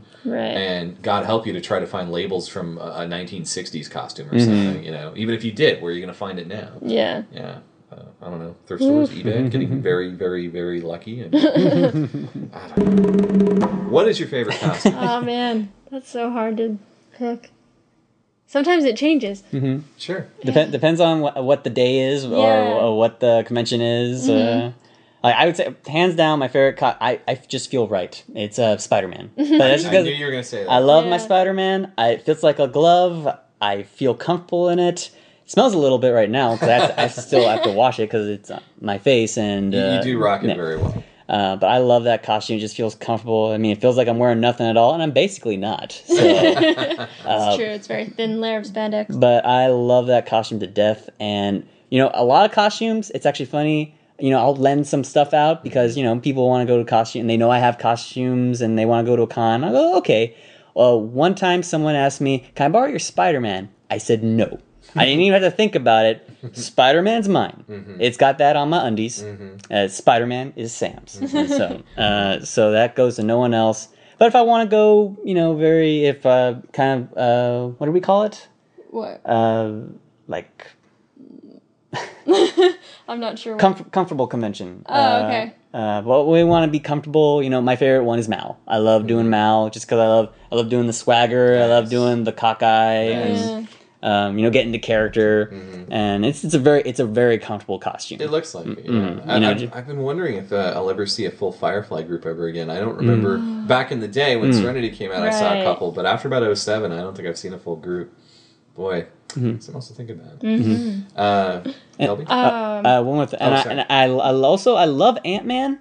Uh-huh. I love him to death, Mm-hmm. but the but the uh, helmet is uncomfortable as as hell. I can believe it. And so I love it. the It is one of my favorite costumes. I think it's one I'm more recognized for just because it's actually it's my face. Mm-hmm. But the helmet is just I really I'm trying to redo the helmet just because I can only be in it for like an hour because it Mm-hmm. Hug it hugs my brain. Yeah. And actually, a couple times I was trying to take it off and I couldn't take it off because I think my head was exp- expanding or something in the heat. in the heat. And so, yeah, I love that costume, but just, I mean, it's my one of my favorites. I think top three would be Spider Man, Mal, and Ant Man, but I have to be in a really good mood to be Ant Man just because of the helmet alone. Sure. You, you should get some photos with Wally at some point since he voices No, no, no, Ant-Man. I We actually, have I, them. I do. I ha- We got uh, 'em. it was like when uh, Earth's Mightiest Heroes first. I don't think it even started, uh, but he was doing the Comic Con circuit, uh, circuit, and uh, Was and he at Long Beach? No, Where, no, where no. did we see him at? I saw him. Well, we saw him at Monster, not Monster Palooza, uh,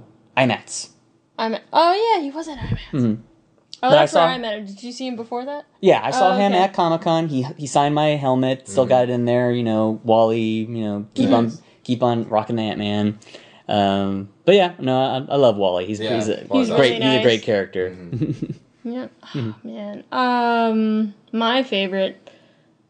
Well, I absolutely love my blue uh, Supergirl, Awesome. which is what I wore that at the last big uh, big wow in Mm-hmm. San Jose. That was when I first wore it, uh, and I love it just because it's it's really really comfortable. And I've always liked the look of her bl- of her blue costume, and Mm-hmm.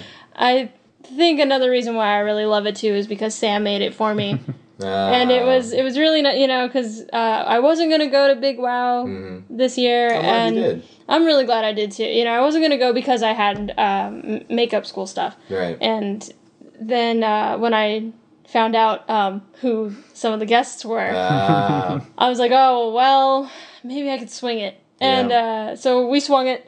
And I was like, oh, but I don't really feel confident right now, just because I'm not in as good a shape as Mm-hmm. I as I was when I wore these other costumes. And also, um, you know, since we're kind of like hired to be there to to set the atmosphere Mm-hmm. as costumers, uh, the guys who run it like recognizable heroes, and Mm-hmm. I do a lot of obscure ones. And so I was like, well, my Supergirl shows my midriff, and I'm just not comfortable Ah, with that. sure. And he dropped everything he was doing and made me that blue Supergirl suit. wow. I know, that's love, man. Way to, Way to go. big boyfriend points for you there, sir. Oh, it was just to shut you up. Oh, someone's sleeping outside. I Um, love you, baby. I love you too. uh, so I think that's one of definitely one of my favorites, and I love Squirrel Girl just because uh, it's fun to be Squirrel Girl. Sure. because uh, I I kind of get away with being a little more sassy than I normally would in person, and and Merida. So there you go. That's my top three. Is uh my and in in no particular order: Blue Supergirl, Squirrel Girl, Merida. Wow. Yeah, So a nice diverse of costumes. Yeah, it you know? is. Yeah. It is. Yeah. quite the array. Yeah, none, none of our costumes, Oh, none of our at favorite that. costumes actually match each other. I know. Oh, and I, I just noticed I've got it like both universes. I've got my DC and my Marvel up in there, Oh. rocking the two Interesting universes. side question. Do you consider yourselves more DC or Marvel people? I'm more Marvel. Mm-hmm. I'm always. I mean, I, I love my Aquaman. I love my Superman. But I will. I was raised on Marvel, Mm-hmm. and I just. I've always loved. Not to say that DC doesn't have its reality based characters, Mm-hmm. but I always felt growing up that I could live with the Marvel Sure. characters. I, I mean, Sure. Mm-hmm. I could. I could get bitten by radioactive spider. Tried it as a kid, but the spiders always ended up dead in the microwave. I, it could never work out. That's funny. But anyways, uh, but I always I always felt more connected with the Marvel universe than I did with the DC universe. I watched more DC when I was a kid, Sure. because of Batman, Superman. Sure, sure. Uh, but you know, I was just always had a connection with Spider Man, with the world, because you know. Uh, it was based in reality. It was based in New York City, not Mm-hmm. Sure. Metropolis or Right. Gotham. Um, and I just I've always just loved the stories that came out from them. I kind of started reading comics. Uh, I kind of came in a little bit late. I came in with Civil War, Mm-hmm. a little bit pre Civil War. I was reading, but uh, you know, I just always loved Spider Man, and kind of just branched off from Sure. what else Spider Man was in, which Sure. then got into Avengers, and then uh, Deadpool, Oh, just because I love the the silliness of it. And uh, yeah, just always been a Marvel fan. I love what they're doing right now. I mean, they're they're kings right now. It's fantastic. Yeah. But at the same time, I, I love my DC, but more Marvel. Okay. Yeah. Um, I think I'm uh, more of a Marvel fan when it comes to story, Mm-hmm. but I'm more of a DC fan when it comes to female characters. Uh, in ter- okay, just strictly characters or costume Uh, characters? Characters Okay. in general, just because uh, I feel like DC has more standalone female characters. I could see that. Whereas Marvel, there aren't as many standalone female characters. They're usually part of a team. You know, most of the female characters that I can think of right away come from the X Men. Right. You know, Sure. that, that's like where all their females reside. Um, And they, they try they try to They do. branch out. They try to get more females out into the public, but it just seems like it they just always seems get like, y- like no love. Yeah, it Miss Marvel, Like, She Hulk. Yeah, Um, they had their own comics, but then they always they always get uh, canceled. Spider Girl got Yeah. canceled. Mm. and- and you know, mm-hmm. Nomad's no longer in mm-hmm. continuity. Is Squirrel Girl still around? I know she was being she was the mm. world's mightiest nanny for a little bit. Hmm. And then Don't know. I don't know if she's still out, but I mean. DC seems to have more standalone female characters with their own titles, yeah, yeah. like you know, Batgirl, Supergirl, Right. Um, who, Black Canary. You know, Black Canary's part of Birds of Prey right now, but Yeah, yeah, yeah. but uh, yeah, but you know, uh, Birds of Prey. That's really cool. That's an all female uh, superhero group, which is awesome. totally. So DC represents my ladies. Uh, yeah, I've always been a DC guy. Uh, I, I like Marvel a lot. Don't get me wrong. I, I, I collected my Marvel titles. Uh, Spidey was always my favorite, and in a way, I wanted Spider-Man to be an honorary DC character. I love him so much. um, but yeah, Sp- Spidey and like Daredevil and, and Captain America. Um, a lot of it was based either on yeah old uh, the, the shows or cartoons, or my favorite action figures. Because I had all these superpowers and Megos and Secret Wars. So like you know, I was going like, oh wow, Captain America's cool, and Spider-Man's cool, and Daredevil's cool. Anyway, but yeah, no, I was I was a I was dyed in the wool Superman, Batman, Super Friends guy, mm-hmm. and Superman for the longest time was my favorite guy, and of course Captain Marvel, who I knew mm-hmm. as Shazam as a kid, and Right. all that. So uh, I, I think it's because as much as I like that reality you, you suggested, and it does make them a compelling read as you get older, especially, and you mm-hmm. kind of get that neat mix. As a little kid, I just love the fantasy of I've just got these powers, Yeah. and I'm just gonna do some amazing stuff. and I think the Chris Reeve movie must have just you know shifted me when I was five. So. It's just one of those things. But anyway, yeah, it's, it's always curious to see where people come from on that. I know I used to get into it big time with my classmates, the guys who'd be like, Oh, "No, yeah. Marvel's great, Marvel's great." I'd be, no, DC. And at the end of the day, we all want to read the same comics. Pretty it's much. kind of silly. Well, it's actually kind of weird. For my reality, I kind of go more with Marvel, but when I want fantasy, I want more magic, I go to DC because I also I love Yeah. uh, Captain Marvel. I, I've done Captain Marvel Junior. That's you right. do. Yeah, yeah. and uh, just I love that mythos. I love everything about Captain Marvel, and then I loved um, Shadow Pact. Uh, Actually, I, uh, when they still were producing it for DC, I, I, I collected the entire series of Shadow Pact with uh, Blue Devil and Ragman, and just uh, all that, cool. all that kind of just fantasy, magic based superpowers. I always love. Uh, Yeah. DC has more compelling magic characters. Yeah. I mean, I love Doctor Strange. Don't get me wrong. Oh, he is and- awesome. Yeah. and uh, but they're not really using him. That I mean, he's in one of the Avengers, um, uh, but He's a really powerful character too. I'm surprised they don't use him more often. Yeah. Well, just I guess with the with the films now, and Sure. it, it's a little harder to make magic work. Mm-hmm. You know, uh, so that might have something to do with it. I could see that. But- I could totally see that. But I liked the way they handled uh, Thor in Yeah? the films, as far as the explanation of like, oh, science and magic. Yeah. There's a thin line. So maybe they'll start using more magic in the films, and in turn that'll bleed over into the comics, and we'll get mm-hmm. more I of that. that. there's a rumor that Doctor Strange should make a cameo in Thor two. But I've heard don't- this. but Yeah. Um, who, I who don't know. knows? Who knows? Rumors are. Rumors, Yeah. rumors, rumors. Well, I'll be honest. There was a big rumor I knew for a long time. Spider-Man was uh, the new Spider-Man was going to make a cameo in the Avengers, mm-hmm. and that never happened. I don't know if they Right. never shot it or they cut it. I'm waiting for Well- that three-hour cut. Like, Yeah, oh, well, I gotta see Spider-Man. Spider-Man's technically owned by Sony, Oh, yeah. so he'll never make an appearance in Marvel uh, films. No, If- wait. I thought they that was the whole point of the new reboot that they they, they got it back under their umbrella. no, no, no, no. Sony, Sony, did still Amazing owns Spider-Man. Ama- Okay, Amazing well, Spider-Man. Weird. Okay. They I have don't know how they. uh, they have Daredevil now. yeah, uh, back Marvel's under their got Daredevil uh, now. because that was with Fox, but then they lost the rights. and um, Fantastic Four. I? No, uh, Fox still owns Fantastic Four, Okay. which But they're going to do a reboot. Are they really? Mm-hmm. Mm. Uh, Whatever. Maybe Uh, the makeup on the thing will be better. Yeah, That's right. I said it. Uh oh. That's right. Uh, but yeah, He's made of rock. His neck it wrinkled when he turned his head. I'm sorry. That's not how that's supposed and to And this work. isn't the Roger Corman version. um, Actually, the, the thing for the Roger Corman version was pretty was pretty cool. I no, it was. It was. Yeah. I, I I make a bad swipe. I mean, it, it, the the, film. the, had the its entire faults, the entire but- movie was terrible. Yes. Right. Nonetheless, uh, the uh, even the very ending, the you know puppet hand Yeah. stretch, just waving goodbye. Yeah. It's kind of just a sim- uh, symbolic for like goodbye to the Fantastic Four. Yeah. We're not being taken serious whatsoever. Yeah. Yeah. but I was neat to see the, the white version of the costume. Being Mhm. Mm-hmm. Oh yeah, it was fun. That was fun. And uh, I did really like, uh, as much as Jessica Alba is uh, very easy on the eyes, I Mm-hmm. like the casting of Sue Storm in that movie. She Yeah. perfectly, to me, was the comic Sue Mm. Storm. But oh, oh, remind me later. We should still talk Captain Marvel Junior because I'm still slowly in the background, the back burner, assembling bits to do a 40 style to go with the Tom mm-hmm. Tyler look. That would be Oh, that'd be yeah. fun. I'd really Yeah. be interested to see what that could kind of. I mean, I know.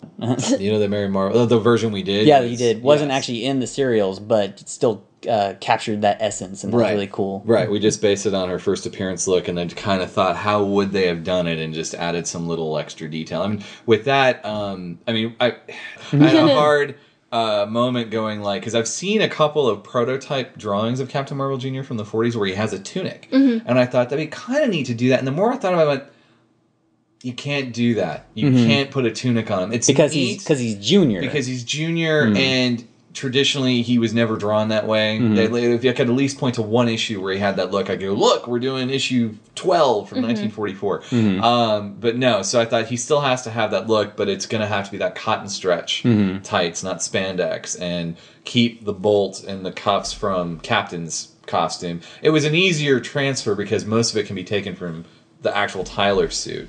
So I've already got cape material and you know trim and da da da. It's actually it's just a matter of investing in the tights, dyeing them, and going ahead. But at some point when I'm ready to pull that trigger, probably later in the spring, because I'm, I'm now in Doctor Who land. uh, we definitely should talk because I, I it would be cool to finally have a full 40s Marvel family, which I've been yeah. And can I just say yet again, like sourcing fabric um, the fabric I sourced for our capes uh, was almost gone. And I had when I re- and I remember at the time I bought it, I thought I should buy a little extra some of this stuff in case I want to do a junior. But oh. my budget was so stretched back in 2010, I could just afford Captain and Mary. I could like by by ten dollars I could do it. So I couldn't do it. And hmm. but rather than right after con when it probably mostly was still been available, I'd run back and quickly get it. I forgot about it for a year, and then when I started slowly putting this thing together, sure enough, most of the trim's gone. I can't get it. I had to find a close enough, which is still pretty good. It'll read well, hmm. but it's not exact. Right. Hmm. But read. I managed to find the fabric after hunting down the people. I said, "Do you have any more?" They said, "Not in the color, but we can give it to you in this other color." And so I had to do that and dye it. Hmm. And like, so there's that, and there was something else too, where there was three things that was so hard to resource that like we just lucked out with the gods and mm-hmm. when we were doing it in 2010, and then resourcing it for junior a year later was like, mm. And that's where we lose the signal for this episode. So come on back for the second half of my discussion with Sam and Kelby, where we'll talk more about superheroes and tights and conventions. If you have any comments or suggestions, please go to www.costumestationzero.com and I'll be happy to answer. And if anyone has any interest in the group runs I am managing uh, for things coming up or items I'm currently running, then please go to my blog at honorarydoctor.livejournal.com. In the meantime, this is Bob Mitch signing off for Costume Station Zero. One,